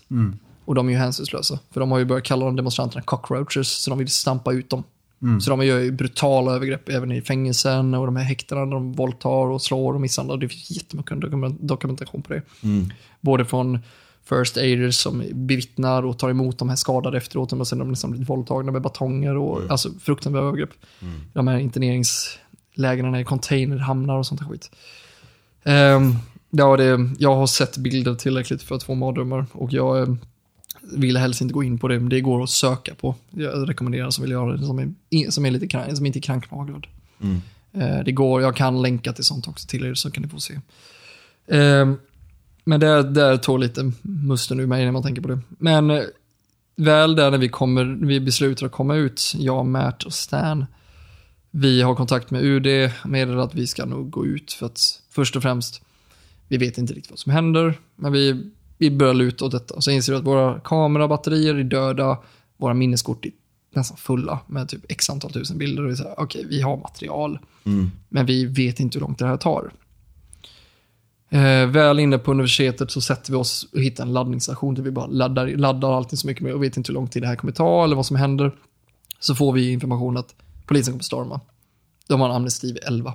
Sen kommer de storma skolan. Oh fuck. Okej. Sen- Igen då? Igen ja. Ja. 11, 10 på kvällen och sen 11 på morgonen. Ja. Så inser jag, okej, vad ska vi göra nu? Okej, vi stannar kvar, diskuterar vi. Och sen inser vi att nej, men vi sticker. Vi måste, för vi kan inte fota någonting. Har vi inte kameran och har vi inget vapen att kunna förmedla Nej, med. precis. Så här, och våra vapen är då urladdade eller tomma skott. Och vi säger att ja, vi kan radera massa bilder, men vill vi göra det? Vi vet ju inte vilka bilder här som är raderbara. nej. Och vi, ja, visst, ja, de här datorn har kört över. Men bara den känslan att föra över till datan och vid risken att jag blir skjuten med datan så försvinner bilderna. Så jag visste ju ja. att jag hade ju minneskort tusen i fickorna. Men inte tillräckligt uppenbarligen och inte batterier. Och försöker ladda och ladda och ladda. Och sen är man ju helt söndertrött, överarbetad, varit igång, sovit kanske dagen innan väldigt lite och sen varit igång i 25 timmar, adrenalinkickad. Så jag vet ju bara en sån enkel grej att jag, ho- jag hoppar ner från en liten, en liten blomsterrabatt på en 30 cm, satte ner hälarna först och bara skrapa upp hela hälarna Ja. från insidan. För att vätska har ju samlats, svett har ju vätskat, eller samlats i skorna, för det är ju varmt. Och jag Ja. har ju ordentliga strumpor och sen kängor på mig, alltså vandringskängor, för det springer jag alltid runt i Ja. som arbetskängor. De är underbara, haft dem i tio år i varje jobb och det är så här, gått in för mina fötter. Men där var de inte bra. För strumporna hade ju bara dragits med, så jag drog med torr hud, eller fuktig hud, så det var ju, var ju som brännsår Ja. och skavsår i fötterna. Så jag kommer in, tar av mig det här och måste inse att jag måste ju badda detta. Och ser då att ja, det står en läkarstuga lite längre bort. Jag hoppar upp på tårna och försöker halta mig fram så gott det går. Hitta jodsprit, ta första förbanden eftersom jag har lite kunskap på det. Bara tänker jag tar det, behöver och Hittar ingen sax, försöker bita av det, men det går inte. Så ser jag ett litet gäng där som springer och bara så här. Hej, ursäkta. Innan ni springer, ursäkta, jag vill inte störa. Jag vet att ni, ni vill härifrån fort som fan. Ja, men typ så här. Men har någon av er en sax eller kniv på er? Nej, vad har hänt? Jag ska badda mina fötter, jag måste bara ha någonting för jag, de blöder nu. Och mirakulöst visar sig att de här är first aiders och är skolans egna jäkla sjukvårdsteam. Oj. Så här verkligen. Vad är, flack, vad är, vad är turen, änglavakten, att hitta de här människorna? ja, verkligen. Och de då baddar mina fötter, fixar detta och hjälper mig så jag slipper göra det själv. Och verkligen, vad skönt. Fick på mig de här dyngsura strumporna. Och jag luktar tårgas och stinker svett. Och jag, alla olika odörer man kan ha, tänka sig du har på det. Smutsig som fan och så här dammig och skit. För det har varit runt omkring. Eh, får jag baddat detta. Och sen ger jag jodspriten till en kollega, ta det, det behöver vi ha med oss. Om det händer någonting, får du någonting sår så bara hälla på det som bara trycka tryckförbandet. Jodsprit är tillfälligt bara för att rena. Det är som desinfektionsmedel, men det är det gamla sättet för om man opererar eller om man gör någonting. Men det fungerar lika bra, till viss del i alla fall. Eh, skulle jag säga i alla fall. Eh, så i alla fall, vi, vi fortsätter, kommer ut från eh, skolan, vi får en amnestin och, in, och hittar några andra västerlänningar som är faktiskt kvar för att vi var beredda på att vi var de enda, för vi hade inte sett en enda levande människa från västpressgården. Men backa bandet lite så var det innan vi gick ut där så kom det ju eh, beskyllningen där kom det en kvinna. Som var lite äldre än alla andra och bara så hej, vi kan ta, jag kan ta dina kameror och gömma er så kan ni fly. No, um, thank you lady, but that's okay. Ungefär var en kommentar och insåg att det här är en undercover-snut som är Ja. där inne. Så vi, vi skämtade lite, vad hade hänt om vi hade ropat undercover cop? Ja. Ungefär, och det hade varit blodbad garanterat. Men det var ju så Ja. det, det är inte vår roll att göra som fotografer eller fotojournalister. Vi ska bara dokumentera och skriva om detta. Eh, och jag, men jag ju att det här kunde ju... Ja, hon har ju bild på oss, hon vet ju hur vi ser ut och vill gärna ha våra kameror för vi har ju troligen någon, vi har ju synts ganska mycket. Ja, ja, ja. Matt är ju 2,10. Ja, Stanton och jag är ganska lika. Eh, men vi, vi ligger ungefär, jag är 100, strax över 180, Stanton också och den andra killen är ett stor rödhårig kille så att han syns ju. så, här, så att det, så alla, vi väldigt, sticker ut väldigt mycket. Så att alla visste vilka vi var och Stanton livesänder ju alltid på Instagram. Så han lyckas ju, ja, om man ska prata om det, men han lyckas få en följarskara på typ 10 000 över en natt. Ja. Bara för att få ut det här. Och sen filmade han oss och nämnde oss i det här fallet. Så, så alla visste ju om det. Så att jag fick ju nicknamen av en polare, sen The Swedish Viking. Så här, bara för det. För, ja, det tyckte jag var lite roligt.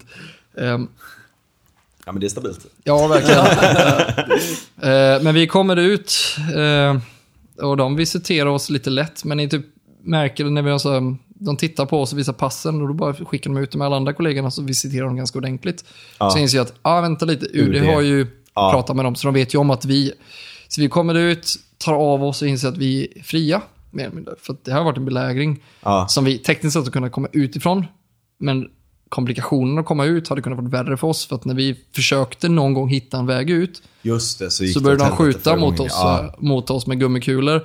Och det var ju till och med diskussion, inte från våran sida, men av andra, att fly genom kloa- kloakerna under skolan ut. Ja, och det var ju flera som gjorde det också. Det var det? Ja, i- med om det bajsvatten rätt ut. Ja, och det var ju, exakt. Shit vad Alltså sjukt. det, de till och med skickade in säkerhetsteam för att hitta folk om det låg någon drunknad där nere. Alltså så allvarligt var det. Så vi kommer ut och ska skaffa minneskort och fortsätta jobba. Vi har inte sovit, vi tänker bara, vi pushar på nu. Ja. Ehm, och äter för första gången. Och egentligen skulle vi bara gå tillbaka till skolan och käka, varit, gått in där och ätit och vara klara. Men utan minneskort så kan vi inte jobba. Ja. Så vi kommer ut, en kvart senare så hör vi bara sirenerna och så inser vi att, då sitter vi och äter och inser att shit, de stormar skolan nu. Ja. Och så börjar vi kolla på live-feeden och man inser att då drar ju polisen ut dem och stampar dem i ansiktet. Brutala grejer. Och inser att fan, Ja. vi skulle varit där. Och vi började då bli sura på oss själva att vi gick därifrån. Och så började vi träffa folk som kände igen oss. Så bara så, ah, Stanton, Dennis. Och så började de prata och stoppa oss. Och då eh, frågade de, eh, kan ni, ska ni in i skolan igen? Vi försöker, vi vill tillbaka nu. Men det går inte. För polisen stoppade oss, vi gick verkligen inte in. Var in eller ut, vi gick inte. Ja, ja, jo, verkligen. Så att eh, då börjar folk försöka be oss, ge oss medicingrejer och allt. Vi kan inte ta emot det, vi kan inte delaktigt göra någonting. Vi kan bara, vi kan bara meddela att det sitter folk där inne. Ja. Och vi tippar på att det var kanske 250-300 personer kvar. Och vi var ju, det var ju tusen personer jag var där inne på natten och folk hade hunnit fly. Och mycket efterhand har jag förstått att våra närvaro gjorde att många kunde fly utan att polisen kunde storma. Och när västerlänningarna, utseende vita personer, Ja, var kvar så var det ju så att de inte stormade för Fan pressen. vilken jobbig, vilken jobbig känsla liksom att man inser själv att fan bara för att jag gick därifrån så var det klartecken för Ja, det var ju en kvart efter vi gick ut. Fan alltså. Så det var ju... Vad Men det är också, vad fan ska man göra i en vi, sån vi är ju maktlösa. Vi kan inte göra någonting. Ja. Och vi ska inte delaktigt göra någonting heller. Vi ska ju bara vara Nej, närvarande. Men vilket jävla dilemma. Eh, Det, alltså, det är ett dilemma där i stunden men också ett dilemma efteråt. Eh, att, att, att så att säga klandra sig för en, för en sån sak. det gjorde vi. Det, jag förstår att ni gör det, men samtidigt så kanske man inte ska göra det helt fullt ut heller. För Nej. att det är inte ert fel. Det är men, ju inte eh, vår fight. Det är Nej. ju inte vårt fel. De hade kunnat storma lik förbannat vi var där. Men Ja. det var just i stunden så började vi gråta. Vi, vi var ju också... Alltså, sömn, Ja, alltså sömnen var ju helt väck på så här, sleep Ja, depri- deprivation. Jag kommer inte ihåg vad det heter på svenska. Ehm, och vi hade ju alla de här grejerna som var som man kunde påverkas när man var så övertrött. Mm. Och vi insåg ju att vi har gjort allt vi har kunnat göra. Vi kan inte fightas mer med det här, men vi kan däremot fortsätta fightas utanför och fota och ta de här bilderna som vi måste göra. Men vi började, man ska ju, det är också en sån här grej med det här, jag sa en red thin line innan. Man ska inte heller bli för mycket emotionellt involverad. Men när man börjar stänga av sinnena för mycket och det slår spår när man börjar inse att jävlar, du är övertrött. Då Ja. kommer det också den där delaktigheten Ja, som du exakt, ska göra. exakt. Och det är där du egentligen ska gå hem. Men vi är ju kvar. ja, Eh, jag kan verkligen tänka mig det. så att när, jag, när vi kommer till börja vandra därifrån och inser, och, ganska sura för att vi har lämnat, så um, inser jag ju att det här det är en ganska stor grej som har hänt idag. För nu plötsligt ser jag ju flera, alltså flera, säkerligen hundratusen på Nathan Road som är så, de som har varit på Göte- Göteborg och sett Avenyn, tänk den gången typ 10 Ja, eller mer, läng- rak lång gata.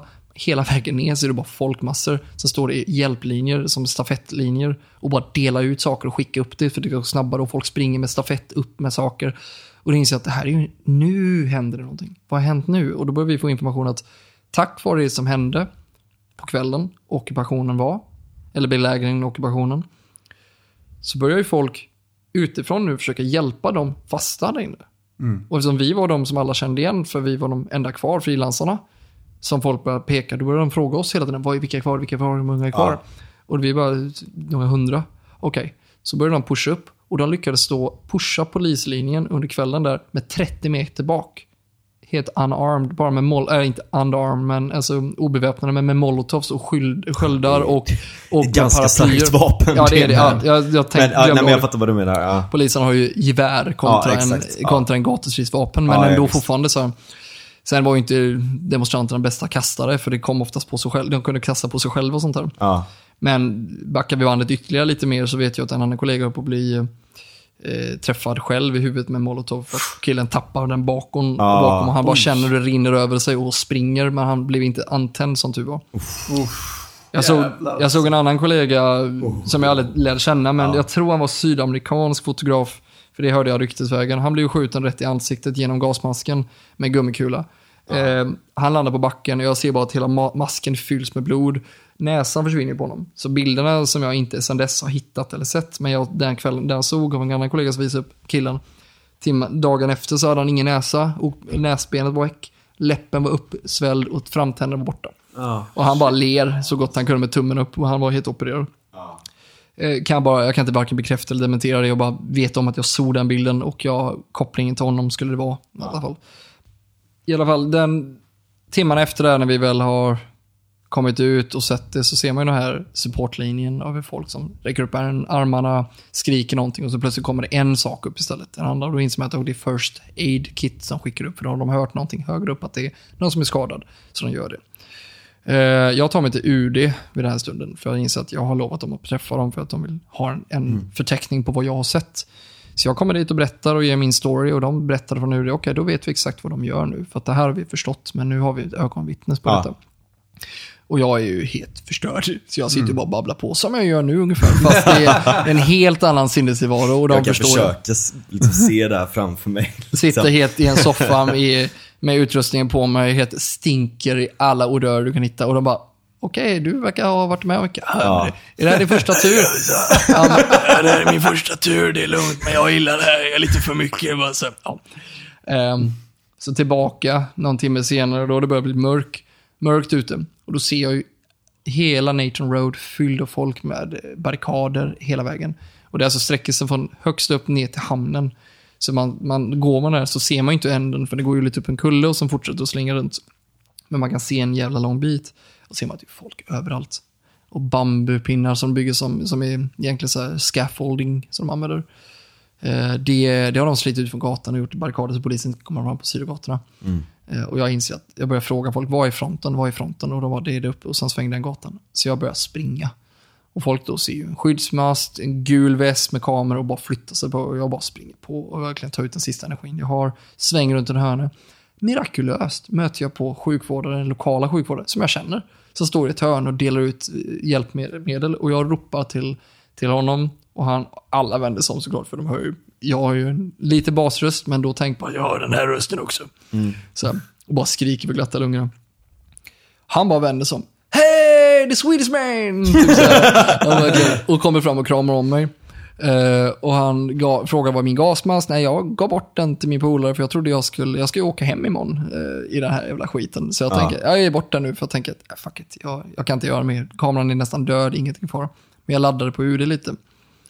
Så att när jag springer ner där i, ser och pratar med honom, är så här, längst ner där är de andra gubbarna som du känner också, spring mot dem. Så jag bara springer hela gatan och folk står ju på varsin sida trottoaren och bara skickar förnödenheter och jag springer. Plötsligt så ser jag hela havet bara vänder som och springer mot mig. Och bara, oh shit. Eh, och då ser jag längre bak att polisen, det finns olika polisgrupper som heter Raptors, det är alltså kravallpolisen. Det är Ja. de som, som ser civila ut, skyddsvästar och batonger som slår folk blodiga. Sen har du kravall, riktiga kravallpoliser som är typ grön, beiga, typ beroende på hur de ser ut. Och sen har du de blåa poliserna som är de vanliga.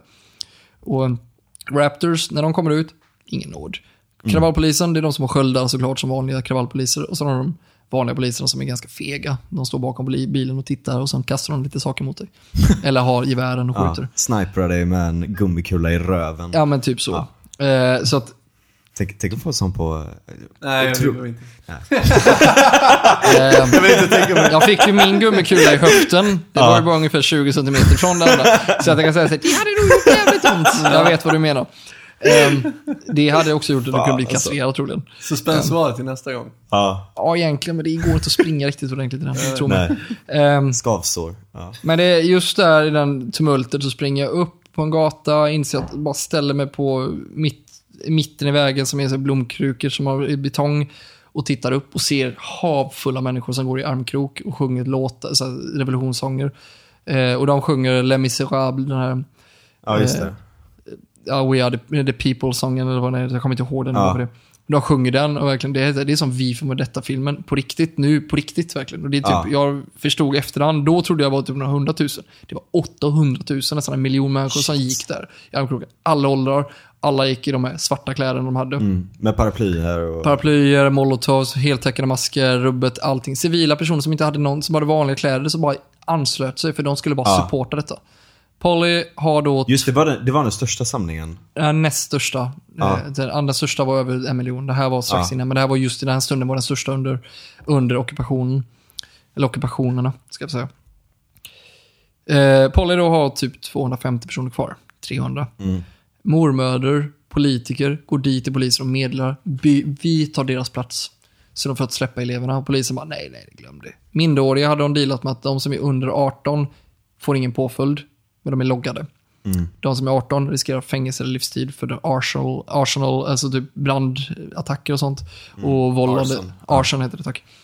Ehm, de gör alla de bitarna och sen plötsligt från ingenstans så får de gamla mormödrar som säger vi, mormödrar för, våra, vår, för framtiden går Ja. i kro, armkrok och går mot polisen. Och polisen är på väg att puckla på det, men då går ju demonstranterna och verkligen då ger moteld.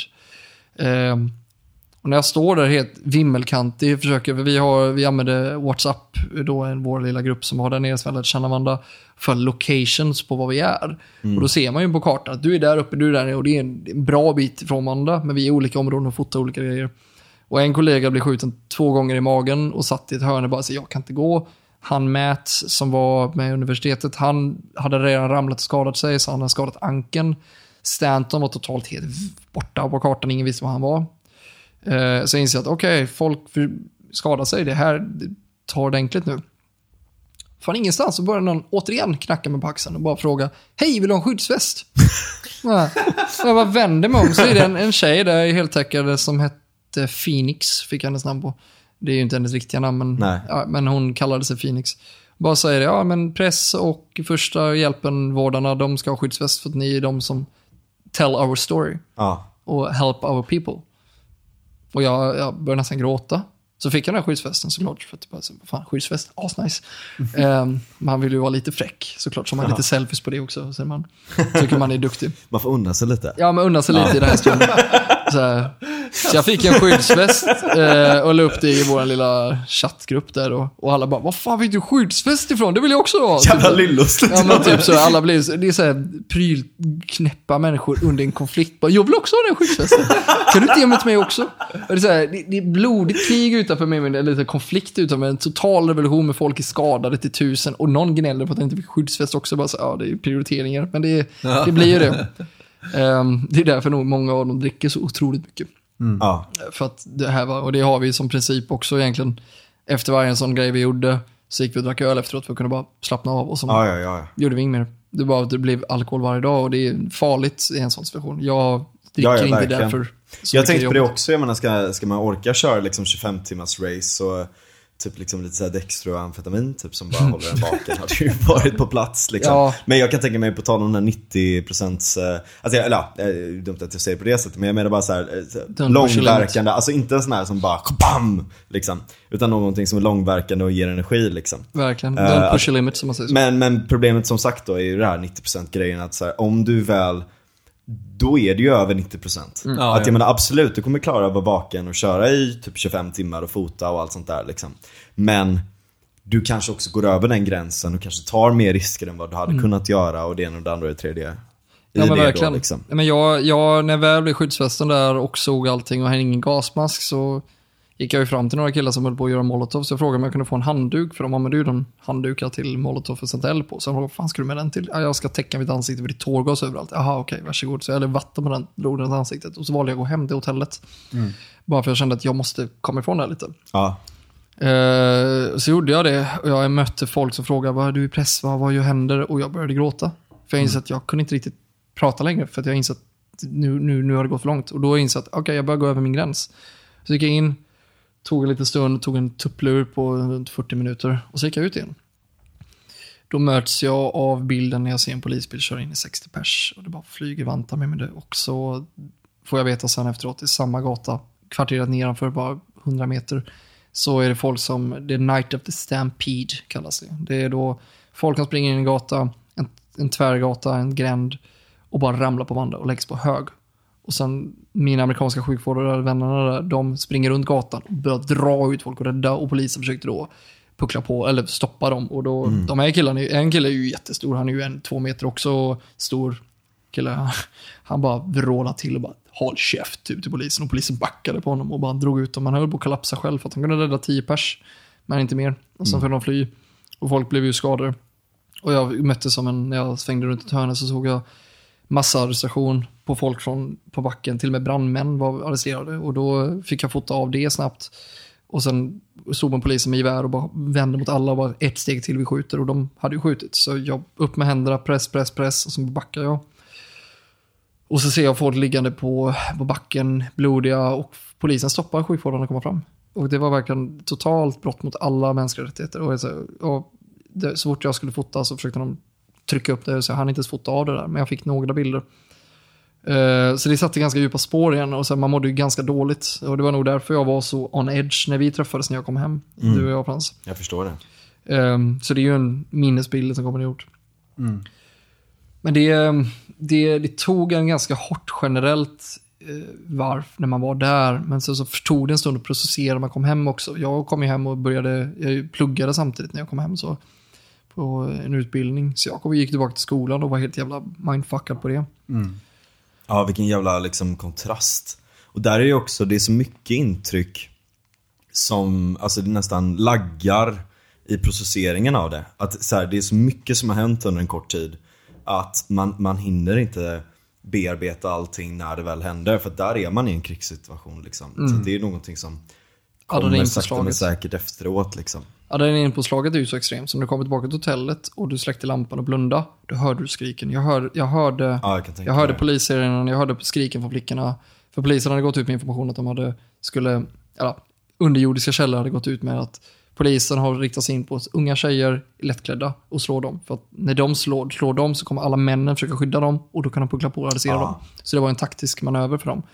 Och det såg jag ju. Och det var verkligen, så att det var ju många som, jag vet från alla presskår, både från frilansande presskår och sjukvårdare som sa gå hem till tjejerna, gå hem, gå hem, de kommer slå er. Ja, Men eh, det vägrade de ju, så att säga, you, can, you can't kill us all, var det enda argumentet de sa. ja, ja. Och jag, jag insåg att jag började, jag började se det här nedfallet från dem och inse att fan, alltså, det gjorde ont med Då började jag bli rörd mer och då kände jag att jag måste ta det lugnt nu. Så jag gick tillbaka till hotellet, sov, hade den där flashbacken av allting och hade svårt att sova. Och det tog mig alltså, säkert några månader innan jag faktiskt kände att jag var hel. Men i det beslutet ändå november ut och sen december ut, så, så beslöt jag för mig själv att nej fan, jag vill göra det här igen. Jag måste fortsätta. Jag, jag kan inte släppa nu för nu har jag lite blodad tand. Så jag åkte tillbaka. Och då tog jag mer koll på den ekonomiska cirkeln, förstod lite mer ingångar och var där en månad drygt. Och, och då bröt ju corona ut också, så jag kom hem strax innan de började stänga ner Hongkong. Men under den, för just det, allt det du berättat nu är i november. Ja. Hur, men i januari då, var det lika kaos då? I januari hade de ändrat taktiken ganska kraftigt. För december så var det, det eh, var det fighterna om eh, köpcentren. Då hade de börjat ockupera köpcentren istället för universiteten var ju låsta ja, och förstörda. Med men det kan jag tänka mig, det är ju ganska mycket utrymme och lätt att ta hand om alla Exakt. entrévägar liksom. För att det var, ja, b- b- passus på det, det var ju faktiskt, en av universiteten hade de ju en bilbomb på också. Chinese University, då hade, de- var ju Ja. den största, det var den första fighten innan Polly. Så den sista universitetet föll, då var det ju en bror som fightas med, med byggt upp ett torn och sköt pilbågar med eldbågar mot polisen. Seriöst. Ja, ja, alltså det var de go, go medieval on the asses. och då som, kom det en bil som exploderade. Asså. Så jag såg det kadavret efter. Vadå, eh, alltså från En- vilket håll? Eh, framför demonstranterna, som den, vad jag förstått det som kom den från, polis, kom den från polishållet. Oh. Men det var troligen tanken att det var demonstranterna som sköt eld på den. Och, eh, och smälldes. Så den var ju helt, men den, den exploderade inte fullt och fast som tur var. Så den brann ju upp och detonationen kom inte igång. Eh, och de då beslöt i faktorerna att polisen kommer storma. Det här är alltså ett, ett, på det är som Skansen Kronan eller typ något, en, ett fort uppe på ett bergstopp. Så det, polisen kan inte ta här stället. För då, det är en uppförsbacke och de har high ground, demonstranterna. Ja. Men det bröts upp, så då flydde de och då misstänkte de att det var splittring i demonstrationerna som gjorde att de inte kunde behålla det här. Och det var det bästa sättet. Så jag var ju faktiskt där också och dokumenterade allting, men det är en annan grej ehm, i det hela. Men just det var ju satt i grunden, för december så insåg de att då hade de inte universitetet kvar, för de hade ju fuckat upp det ganska mycket och tappat alla. Och då började de inse att demonstrationernas topp var där i november och så började det dala neråt. För nu började de ändra tekniken. Och då tog de ju köpcenter och ockuperade och då kom ju polisen in och började skjuta in med vattenkanon in mot köp, köpcentren. Så det skadade ju privata butiker och annat. Eh, och sen när jag kom in i januari så hade de den taktiken försvunnit igen. Och då hade de ja, gator och torg. Så det var inte, jag kom 16 januari tror jag jag kom dit och då var det några dagar lugnt. Så jag bara såg några små demonstrationer och började besöka platser jag hade varit på innan och ville se det på nytt och återdokumentera det. Och med jämförelsebilder. Så 21 januari var vi på Hong Kong Island, alltså den, det är hubbet av business district och allting. Ja. Eh, Hong Kong Central så har de en demonstration där, återdemonstration, det var några, några tusen egentligen bara, det var en, inte ens i närheten vad det varit innan. Många är arresterade, nästan 10 000 arresterade och x antal, några x antal tusen försvunna och skadade och sånt här. Och väntar på livstidsfängelse. Och då eh, går en man upp på, på scenen, för de har en stor scen de pratar om. Och det, då går folk med skyltar, free hugs for everyone, typ så här, så här kärleksfullt bit. Och inte ville skapa någonting, för det var ingen molotovs, ingenting som visades då vid stunden. Så kommer de upp där på scenen så är det en man, som, en amerikansk kille som skriker om eh, um, urguerna. Och han har ett specifikt uttal på urguerna, så när vi började dokumentera det så visade det sig att han var alt-rightare från USA som har åkt dit i maskerat och triggat igång att de skulle fighta mot kommunisterna. Och det gjorde ju Aha. att den våldsbejakande delen började trigga Ja. igång det. Och då kommer ju polisen in med kravallpoliser med militärbilar med, med det, och sitter högst upp med gevär genom tak. Det, så det ser ut som så stora ökenjeepar från amerikanerna. Typ. Så det, det var ju också en så här makaber syn. Ja. Eh, och så sköt de tårgas, eh, canisters, eh, behållare heter det på svenska. Ja, men Ja, kan- eh, jag bara så jag ska komma ihåg det själv. Typ. eh, jag har bara kallat det canisters eftersom man har haft det sedan dess. Ja. Eh, då började de skjuta det och det, det blev total kaosat nivå. För det här triggar igång dem att börja starta någonting. Och då ju molotovs och allting. Och, och, och massdemonstrationer, arrestation, arresteringar och annat. Eh, så det kom ju några sådana vågor. Men det blev inte så intensivt som det var i november. Så det var ju ändå, fick jag ju uppleva Hongkong på ett annat sätt och hur det var mellanläget och när corona började spridas och diskutera så åkte vi till Yulong som är norra delen. Och det är där som mycket start, det startade de första demonstrationerna. De kallas de vita terroristerna. Det är så här kriminellt gäng i norra där uppe som är styrs och som polisen är livrädda för att ha samröre, med, säger man i alla fall. De, ehm, där har de demonstration och där upptäcker man att polisen är på sin tur ganska mycket mer aggressivare. De har en helt annan taktik än vad de har i delarna, för det är ju norröver, det är ett förort till, centrala, till Hongkong-området och det tar nästan 40 minuter, en timme att åka dit kollektivt, åka med bil, 40 minuter med bil. Och där uppe så blir det en annan typ av demonstration, för de har varje sitt incident som har hänt i Hongkong under sen starten av revolutionen har de ju haft som minnesdagar. Så 31 augusti, Edward, eh, Prince Edward Station är ju minneshögtid. Så varje 31 augusti så går de och lägger blommor för de skadade och de som försvann. Och annat. Och då, försöker, då blir det demonstrationerna igen på nytt och då börjar polisen attackera och sånt här.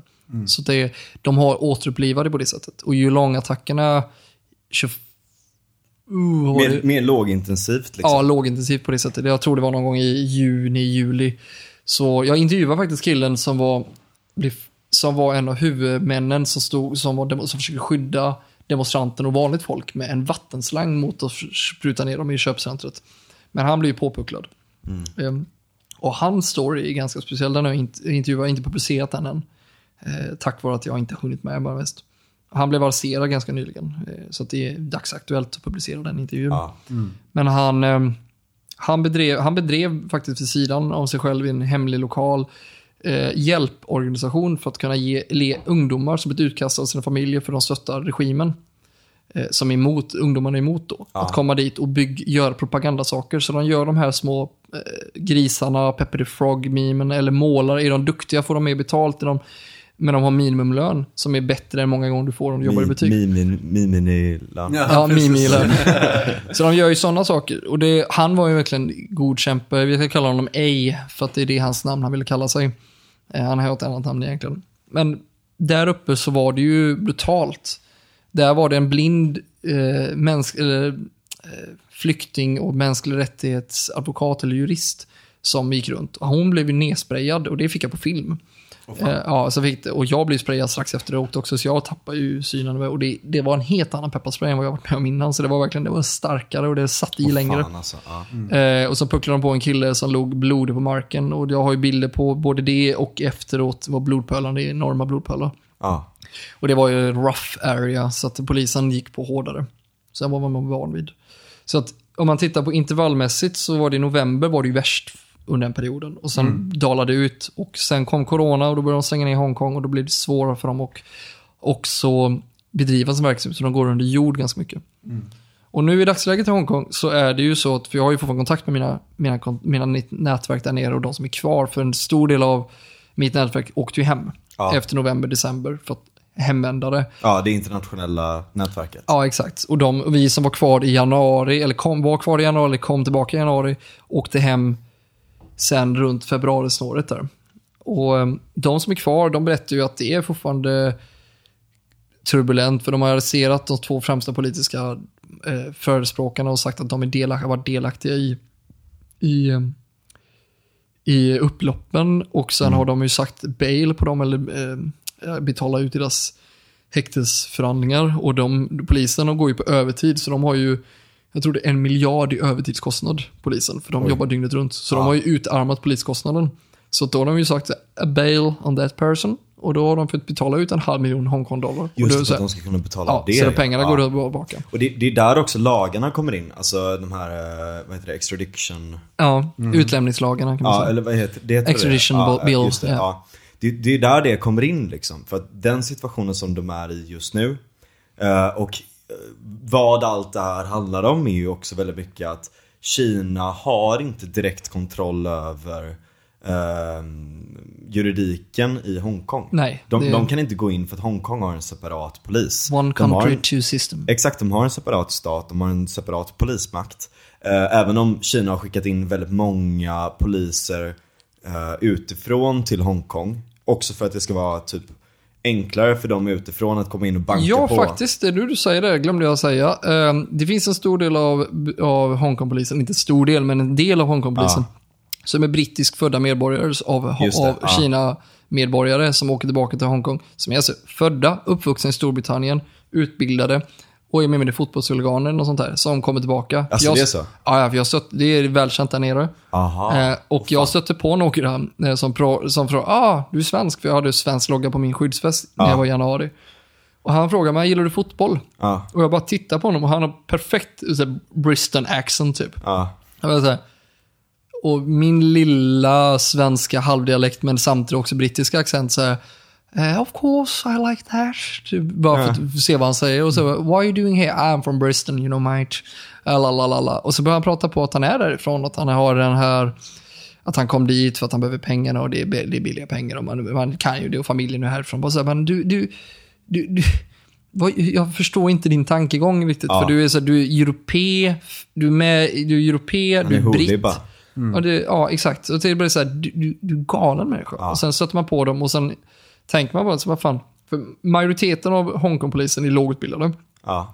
De kan inte engelska, så de står och skriker på det på kantonesiska eller mandarin. Ja. Och man märker de som, som du sa, de, de mandarinerna som kommer in som tar in från Kina. Ja. Och man märker på dem, för de är större killar än kantoneserna är. Och de pratar mandarin, så du hör skillnaden på det. Men jag blev ju trött till slut när de stod och skällde på på på kantonesiska. Så började jag säga Pablo Français? Eh, eh, Habla español? Alltså börja switcha, och här, snackar du norsk? Typ så här, men så här, börja få honom provocera, provocera tillbaka lite, för jag blev så trött. För, ja men exakt. Ja, men man börjar, man börjar Ja. bli irriterad till slut, för han står och vrålar på någonting som du inte förstår och nu försöker medla, men jag förstår inte vad du säger. Så kommer en kollega bara, håll käft, han kommer arrestera dig om du fortsätter. Bara, Okej, jag backar bort Ja, lite. ja, så. ja. För till slut börjar man tappa respekten Där, för den vi, vi båda har den tendensen tror jag. Ja. Liksom, att vet, när det kommer fram en snut som är ett jävla as liksom, så börjar man bli lite kaxig. Ja, det, det är är- inte det är inget bra. bra. Nej, Det är inte bra. Nej, alltså man blir, man blir kaxig på fel sätt för man vet Ja. ofta så är det dum jävel typ så. Men det, Ja, ja, det ja. har mest för att man är, jag, jag, vi båda kan lagarna och vi är så trötta, man är så trötta Ja, ja, ja. på... Jag, jag tycker inte polisen är duktiga generellt i mångt och mycket, men det, det är en helt annan story. Men, men det är ju det att de också tar in, alltså anledningen varför de tar ut dem utifrån är för att de också är enklare att puckla på folk. För att Ja, det för är de liksom, förstår inte, Det är inte skin the game i, så att säga, området. Mm. Att de kommer inte kännas igen där och för dem så är det så här. eh, det här är traitors to the state, bla bla Ja, bla typ bla, så. du vet såhär Kina-propaganda Gissa liksom. Att de är såhär bara, okej det här är traitors to the state, vi ska gå in och puckla på dem. Men, men också det här med, just med lagarna där också att ehm, de här personerna då som åker fast i upploppet är ju Det är ju därför den här lagen är så otroligt eh, aktuell. Alltså visst, de hade väl typ fem eh, eh, Fem stycken krav eller någonting. Five demands. Ja, exakt. Eh, vi, vi kan ta dem ja. sen, men, men just ett av de allra viktigaste är just den här utlämningsgrejen. För att de vill inte bli utsatta för det kinesiska rättssystemet. För att då är de fucked. Hela bunten. De kommer åka in i vidriga jävla, jag ska inte säga koncentrationsläger, men det är Interneringsläger. mest- Interneringsläger. Det, det, är, det är vidriga jävla omständigheter som de kommer utsättas för. Eh, och det är ju därför det har varit så aktuellt och det blir mer aktuellt ju mer tiden går också. Men, men de här ehm, de här fem kraven är ju kanske viktigt att... Ja, eh, det är fria, fria rättigheter, fria demokratiska val, en, en oberoende utredning för polisens övervåld. Eh, den har ju ökat på, det börjar ju vara enkelt Ja. så här. Eh, nu faktiskt tappar jag Ja, exakt men vad det var. det är bra. Ehm, full withdrawal of the extradition bill. Ja, Och det är då Utlämnings. eh, utlämningsavtalet. Så. Ehm, a commission of inquiry into alleged police brutality. Så det handlar ju egentligen principen Mm. om att de ska då få... en, ut, en seriös utredning, seriös utredning om polisbrutaliteten brutal- ja. som har hänt. Ja. Exakt. Vilket inte är så jävla svårt, alla ni har ju alla bilder. Ja, exakt. Det är, ju- det är ju ingen... basic. det är uppenbart Nej, Men liksom. det är diktatur, så vad ska man få från Ja, dem? Eh, retraction the classification of protesters as rioters. Mm. Så alltså att inte använda dem som benämning som eh, kravall, kravallister. Ja, just det, för att det är en juridisk... Det är, så här, det är Ja. en juridisk fråga för då får de högre straff. Ja, Och, exakt. ja. Att de är demonstranter och inte det här. Och amnesti för de arresterade eh, demonstranterna. Ja. Det är nummer fem, äh, fyra. Uh, dual in universal suffrage, meaning for both the leg- legislative council and the chief executive. Så, um, eh, ja, den, den ska bara komma på vad den meningen är. Det är ju egentligen att de ska få The Legislative Council. Ja, det är, det är typ kommunen eller typ egentligen lagföreträdande Ja, alltså ett stort problem med Hongkongs eh, system är ju att en, eh, en, en stor del av ja, en, en, en stor del av, av systemet som, som jag har förstått det är ju, för det, det är lite om en typ kvasidemokrati där Ja. Kina också har en say i Ja, alltså, det och kan, ja. kan tillsätta så det är inte fullt Ja, demokratiska val. Så det är egentligen premissen om man säger så här, det som är, nu kommer jag på faktiskt vad det var för det är ett tag sedan jag tittat noga på Ja. det här. Det är att de vill ha fria demokratiska val, yttrandefrihet, demokrati och att Kina inte ska lägga sig i och att en eh, chief executive, eh, Carrie Lam då, som hon heter, inte ska ha totalitär makt så att hon har sista rösten i alla lägen. Så. Och de, eh, det, det är ju ganska påtagligt och nu när NSL, National Security Law, trädde i kraft den 1 juni i samband med att det är ju faktiskt historiskt datum också med tanke på 1 juni blir de Kines, Ki- alltså Hongkong under Kinas makt efter överlämnandet. Så den trädde i kraft då och då är det då att om du sjunger national, deras eh, kampsång, då är det fängelse. Har man du flagga, så är det fängelse. Är det, alltså allting som skulle kunna vara antikinesiskt eller antisino-propaganda är då, det ska bort. Det ska det är bort. Så de har, också polisen är så Också det, de är så jävla gnälliga om xenofobi, kineserna. Allting som typ ens ifrågasätter deras totala makt gnäller de om xenofobi. Ja, det är lite, det är lite komiskt. Alltså, polisen, Ja. Polisen har ju också en rolig grej. De har ju... Patetiskt. Alltså De har- menar, om de är så jävla stora och starka, varför ska de gnälla så jävla mycket? Ja men du vet, det är nationalistisk kommunism. Alltså, det är nästan så här två, både de negativa och två världar. Ja, men det, har, det är roligt att polisen har ju två fla, flera flaggor i demonstrationen Ja. för att visa alla. De plockar upp blå flagga så är det, eh, är det dissemble of the protesters. Svart flagga är, är gummikulor. Li, eh, orange flagga är tårgas. Och lila flagga är den nya som kom ut som ingen fattar vad det var egentligen. Det var så här, sjunger du en sång så kan du bli fängslad, typ med, med det. Så att det är så här, ja alltså det är så här. Den är random. Den, den, är, den är helt Då ny. vet du inte vilka det är som kommer. Det kan komma gummikulor eller tårgas. Så de har en... Om ni tänker... Surprise motherfucker! Nej men det, det roliga med den här, den här, de här grejerna, det är att det är en snut som springer runt med typ fem flaggor på ryggen. Det är som typ Alltså brittiska armén under 1700-talet med några som trummar egentligen. Så här, som gör ingenting. Det är ungefär motsvarande. För han springer runt, han slår dem i knävecket, de här flaggorna, för de är så långa. Så han kan inte springa. Så han måste upp till, och, han- och karaokemannen som de kallar honom, det var en man som hade i grund med en bastuba som var söndersprucken med mikrofon och bara så alla bara, vad sa han? Jag bara, Jag vet inte. Och så kommer flaggan, jaha det var det han menade. Så, så att, det, om man tittar på kom, det var mycket sådana stunder där man insåg att man, det är så absurt om man tänker efter. Men det, då står man och skrattar lite åt absurditeten i ämnet. Ja, ja, ja, verkligen. Men Hongkong idag har ett jätteproblem med det här att de inte kan ha de här fria demokratiska bitarna. Och, Ja. Det är så jävla intressant just det där med vad corona innebär för, för revolutionerna eller för demonstrationer och sånt i allmänhet. Ja. Uppenbarligen så är det många som skiter i det, både USA, Belarus och... Frankrike, Ja, men Frankrike skiter alltid i det, så det, man kan liksom inte räkna med dem. don't touch my baguette. Ja, exakt. Eh, precis, don't step on baguette.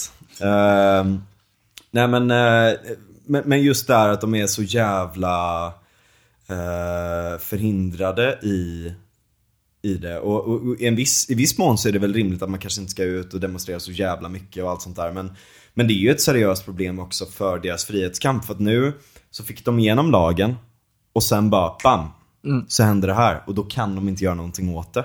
Så att då undrar man så här, okej vad, vad kommer hända egentligen i framtiden för Hongkong? Och hur kommer det internationella samfundet att göra för att hjälpa dem? Absolut, britterna har ju gett Ja, eh. Typ Amnesti. tre miljoner eh, människor eh, amnesti eller något sånt där. Enda problemet med det, som jag kan se det, det är att majoriteten av demonstranterna är ju födda efter 97. Så det är därför, så de... Är det så? Ja, alltså majoriteten av dem är det. Så de är ju, det här är ju, det är ju det som vi ska titta också på det roliga av varför de gör det här. Det är att de här ungdomarna, som jag ska komma kalla dem, är ju, som är födda efter 97, de är ju de faktum de, den generationen som har fötts i den demokratiska friheten i Hongkong. Som Ja. de har känt av. Och den här sötman av frihet som de är på väg att bli av med, är det de kämpar för klon av. Ja, Och det är därför, så de som är födda innan 97 och neråt, eller äldre rätt sagt, de är ju de som är möjligt att fly, för de har ju de här BNO-passen, British National Overseas Pass, Ja. som gör att de kan då ta sig vart de vill i brittiska kolonialmakten, eller f- ko- Ja, forna, forna. Mm, kolonialmakten och eh, Commonwealth, ja. Samväldet som det heter. Eh, och de har ju möjlighet att ta sig vidare. Så britterna har ju möjlighet att kunna rädda de som har brittiska pass, men inte resten. Och det är de Ja. som vill fly. Och det finns ju, jag vet inte, jag har fått så, Så det är egentligen bara en skenmanöver, eller det är så här, det ser bra ut, men det, ser är inte bra. ut. Ja, Nej, det, hjäl- det hjälper ju egentligen inte dem. Och det är det som är synd. Jag hade ingen aning om. Nej, det är inte tyvärr så många som vet och det, det visste inte jag heller fram tills jag såg extradition, eller den här, Ja, den här det, bilden det som britterna kommer. ja. Ja. och insåg att shit, det, är ju, det hjälper ju inte dem, för det är ju efter 97 och de är ju inte födda britter då. Eller Ja. brittiska passinnehavare. Nej, kids liksom. Så det, ja verkligen, och det är de som kommer få det. Eller för det kids, jag är inte så jävla mycket äldre men. nej men det blir ju, jag, jag kallar dem kids ändå för att det är, så här, det, det är för att man märker sötman av friheten de suktar Ja, ja, efter. Det är därför fan, de är villiga liksom. att kämpa för det. De är uppvuxna på internet och hela Ja, de är ju också. med på allt. De, är, de har ju sådana här VPNs och springer runt och Ja. kan då titta på allting. Så de, de är ju Kina, eh, som Ja, vi pratade om det, exakt, i början. South Park är förbjudet, men de alla har ju sett South Park. Ja, ja, det är klart Ja. det. Jag kan verkligen tänka mig det. De uppvuxna på internet har fått tillgång till hela världen och så ser de bara så här: okej, här är väst, här är friheten, här är allt det här. Och det har vi tillgång till för att vi är inte tekniskt illiterata fucking boomers typ. Och här är Kina. Och det är fan inte någonting vi verkligen. vill till. Nej, men det är ju så här, jag vet ju, nu efter, jag, efter lagen kom igenom och folk planerade att fly, för att tittar vi backar bak bandet lite till november så hade de ju distriktsval. Ja, Där de röstade ut de röda och den gula kom in för den gula revolutionen, paraplyrevolutionen som Ja. det kallas då. Eller tidigare var det paraply, paraplyrevolutionen, det här är gula revolutionen. Mm. Eh, en av grundarna till den här Revolution over time är en av personerna jag känner. Han Ja. som har namn, som givit namnet under Edward Young som var politisk ledare som blev fängslad i fem år för, för upplopp. Eh, Fishbowl Revolution kallas den dagen. De oj det låter spännande. Varför heter det det?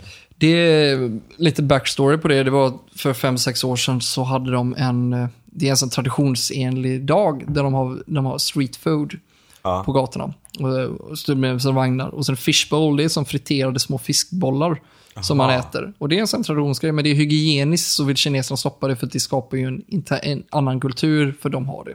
Okej. Så då eh, var det någon som började starta någonting, kasta eller välta någonting. Och så är det Edward Young som har sitt tal där nere.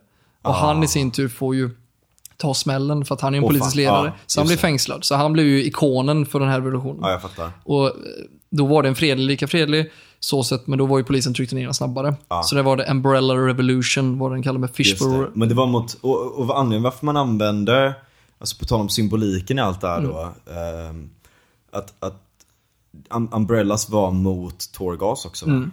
De används fortfarande, så i USA använder de ju eh, de här paraplyerna för att kunna, med ett gummi, den tar emot gummikulor sjukt bra. Ja, det är märkte det. jag. För att det, det såg jag massa och springer runt med paraplyer i klar sol, när klar sol Ja. ute och så bara de tar det.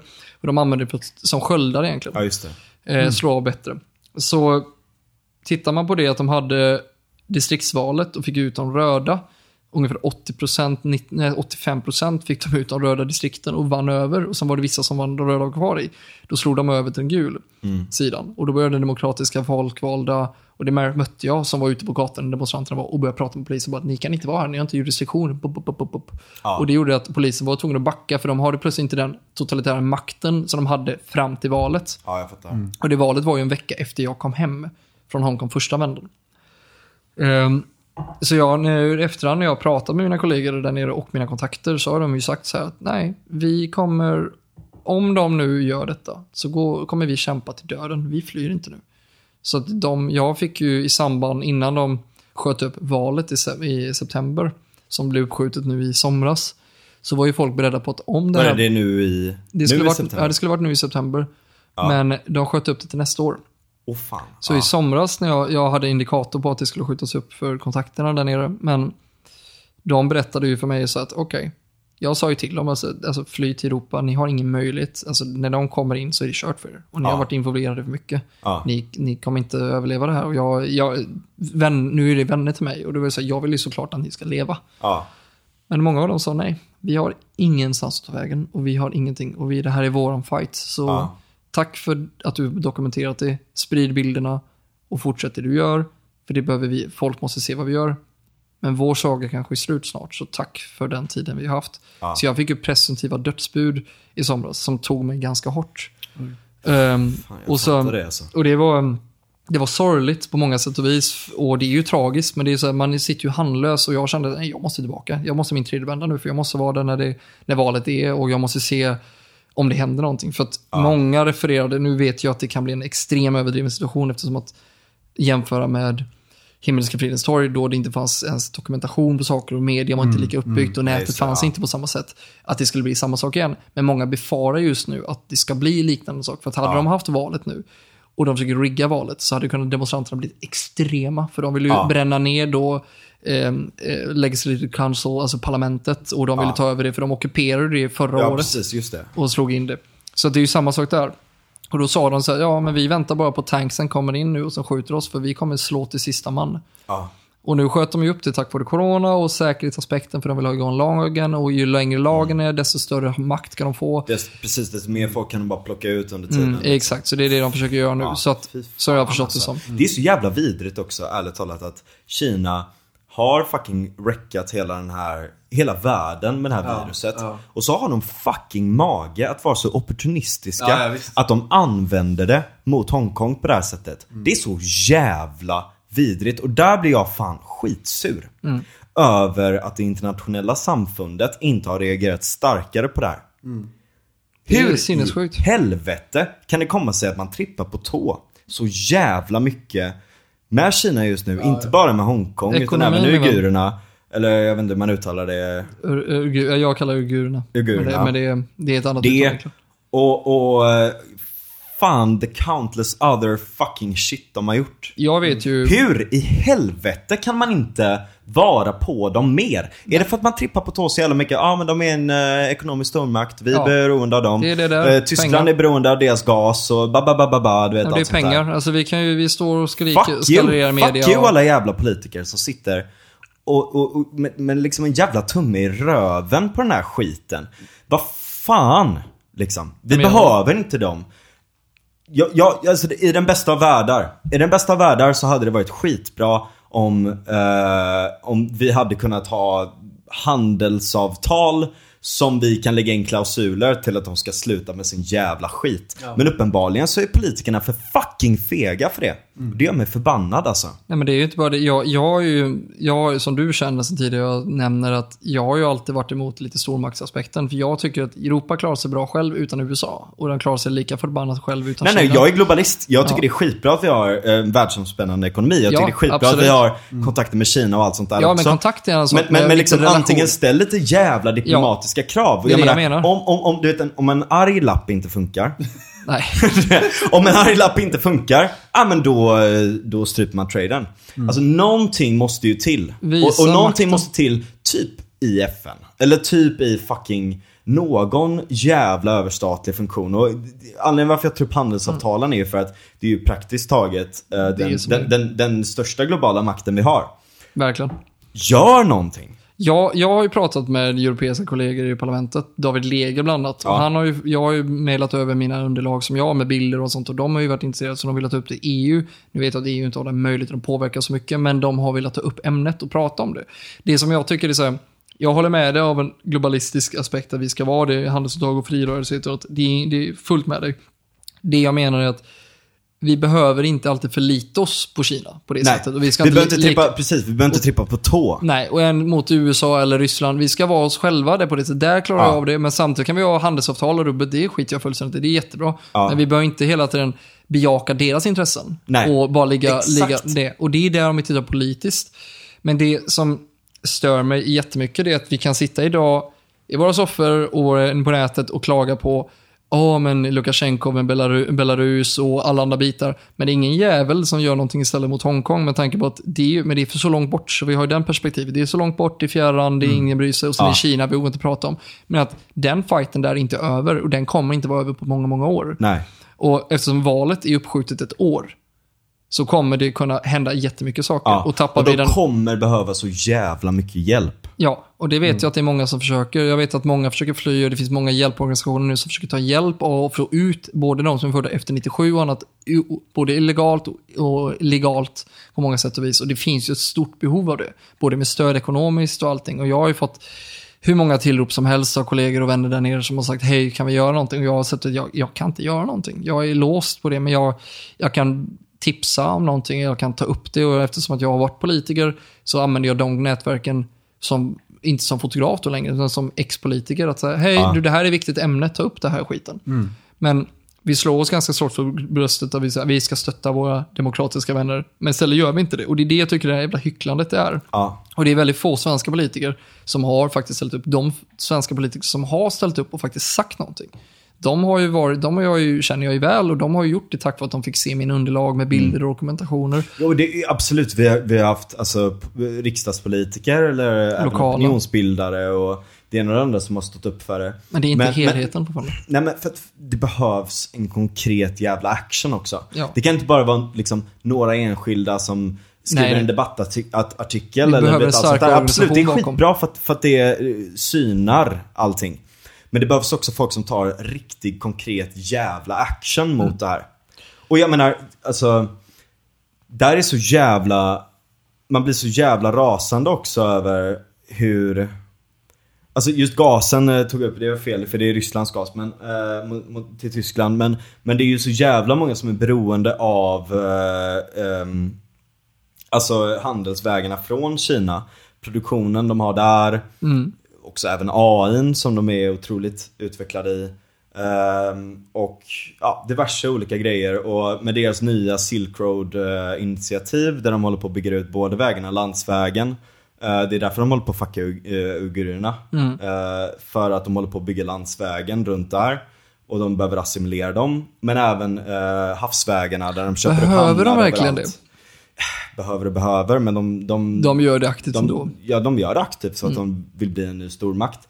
Men jag menar, ju längre man låter dem hållas, desto starkare kommer de bli. Men de har ju konflikt med Indien och Nepal just nu. Det är ju det Ja. också, med den landsgränsen de håller på att slåss om. Mm. Och det är ju det också att, de trappar på det och att Indien då hamnar ett, kanske i en konflikt, en kallt krig med Kina. Det är ju också någonting, för det är ju två världens största, Ja, alltså inte världens största, Folk- men det är folk, folkmässigt, ja. befolkningsmässigt världens största länder på det sättet. Ja. Och det är ju, det skrämmer mig på den biten att veta att det, är så att det, det kan ju trappas upp mer. Ja. För det har du ju ett hat som ingen vet riktigt har pratat om heller. precis.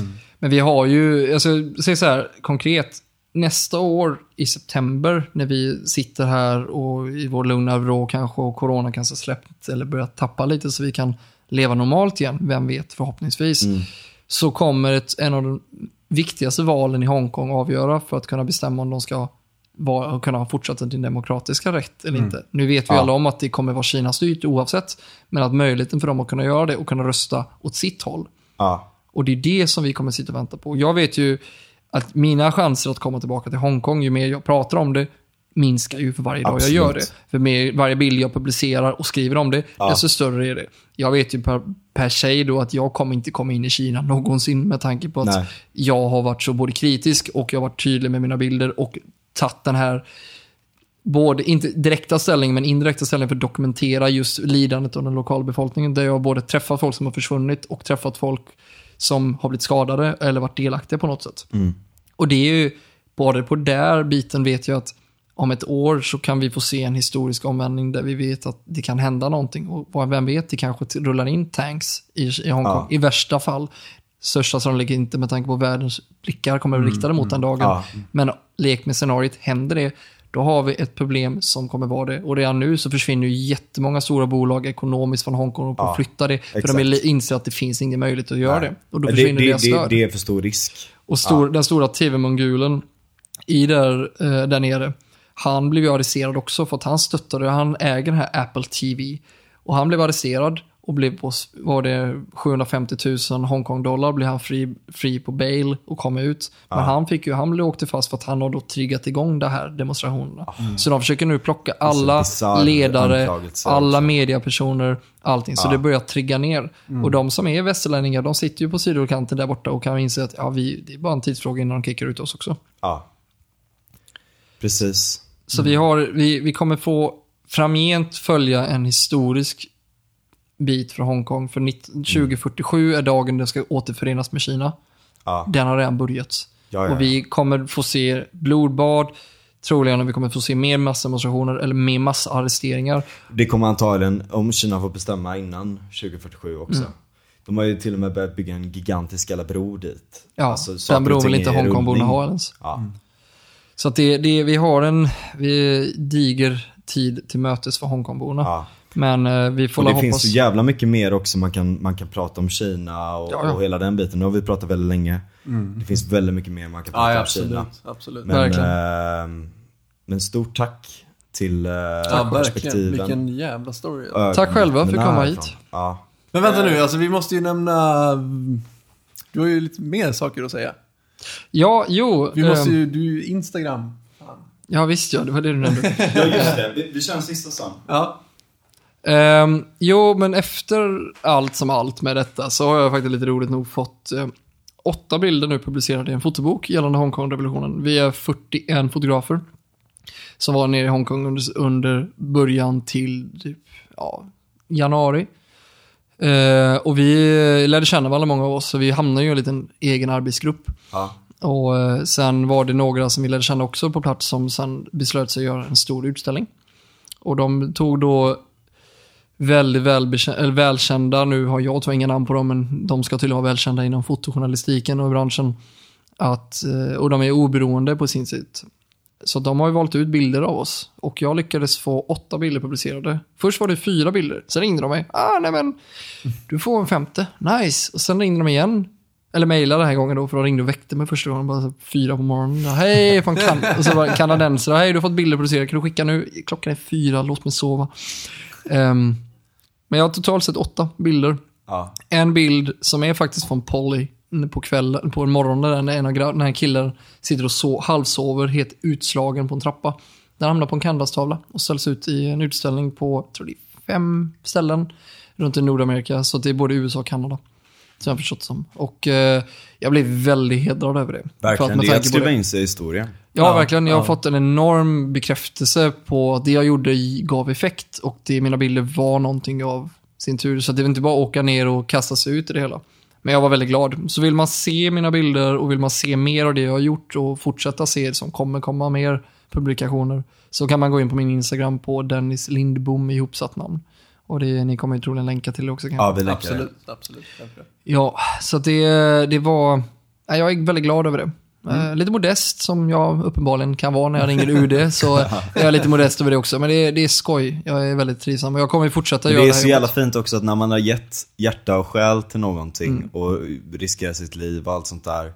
Att man gjorde det inte helt i onödan. Nej, exakt. Det är inte någonting som rinner ut i sanden utan det är någonting som skrivs in i historien. Ja, exakt. Jag gjorde ju mycket av det här för att jag kände att jag ville göra det, vara delaktig och påverka någonting. Men samtidigt, för min del var det ju skitsamma om jag blev, fick publikation eller inte, så länge jag fick gjort någonting av det. Och nu när jag fått det gjort så känns jag väldigt glad. Och jag kommer ju fortsätta göra det, så min målsättning var ju att åka tillbaka till Hongkong. Även önskemål att åka runt de andra konflikthärdar i området. Dessvärre kommer ju konflikter alltid uppstå, så det kommer ju alltid finnas möjlighet för mig att åka iväg. Men det är ju samma inställning. Jag vill vara där, dokumentera, berätta lidandet och berätta de individens individernas egna historia om vad som hände och vad som hände där och då. Så att det, jag har hittat min eget kall inom min eget yrke och fick en ny tändning och gjorde rätt på att det är någonting jag vill fortsätta med. Ja. Det är ett sånt jävla vackert sätt att inte bara vara politiker i den stela meningen av att bara sitta i kommunpolitik eller allt sånt där, även om det kan vara viktigt också. Men att kunna kanalisera den politiska viljan till ehm, en aktivistisk roll. På ett helt annat Som, sätt. ja, som inte handlar om att kanske själv slänga molotovs eller det ena Nej. eller andra eller stå och skrika eller vad fan som helst. Utan att bara kunna förmedla vad det är som händer. Kunna, kunna ge transparens till vad som händer. Verkligen. Vilket ja. är kanske det allra viktigaste vi har. Egentligen. Ja, för att det finns jävligt mycket åsikter runt om i världen om hur saker och ting bör vara. Så är det. Och det kommer man kanske aldrig komma ifrån. Men transparensen är något av det viktigaste vi har i det. För att folk ska kunna bilda en egen uppfattning. Och för att folk ska kunna se vad som faktiskt har hänt. Och kunna se att okej, det här är inte okej. Eller det här är rättfärdigat eller vad fan som helst. Jag menar, det är, kanske finns folk som ser dina bilder och säger att det är rättfärdigat också liksom. Det Det finns dem. ju gott om Ja men det stå för dem. Ja precis, det får stå för dem. Men att kunna erbjuda den transparensen och att kunna vara där och kristallisera händelserna och arkivera händelserna till historien är otroligt stort. Och eh, jag ser upp till dig otroligt mycket för att du har gjort det. Ja, tack. Ja, verkligen. tack. Det, jag har aldrig trott någon skulle se upp för den biten, men jag uppskattar för det. Eh, nej, men jag, jag kan säga enkelt. Jag kände att jag gjort, kunnat göra mer i den månen som fotograf än vad jag kunde göra som politiker. Och jag är väldigt glad att jag har den möjligheten och det är då tack vare den erfarenheten och kontaktnätverket jag har att kunna nyttja det på rätt sätt och till för rätt anledning. För att återigen, jag var aldrig ambition, har ingen ambition att bli känd för det eller har ambition att få någonting för det. Jag, var mest, jag gör det för att jag anser att det är rätt och då fortsätter jag göra det. Ja. Tack så hemskt mycket för att du kom hit Ja, och verkligen. berättade din historia. Tack detsamma, det var jätteskoj att komma hit. Det uppskattas Ja. verkligen.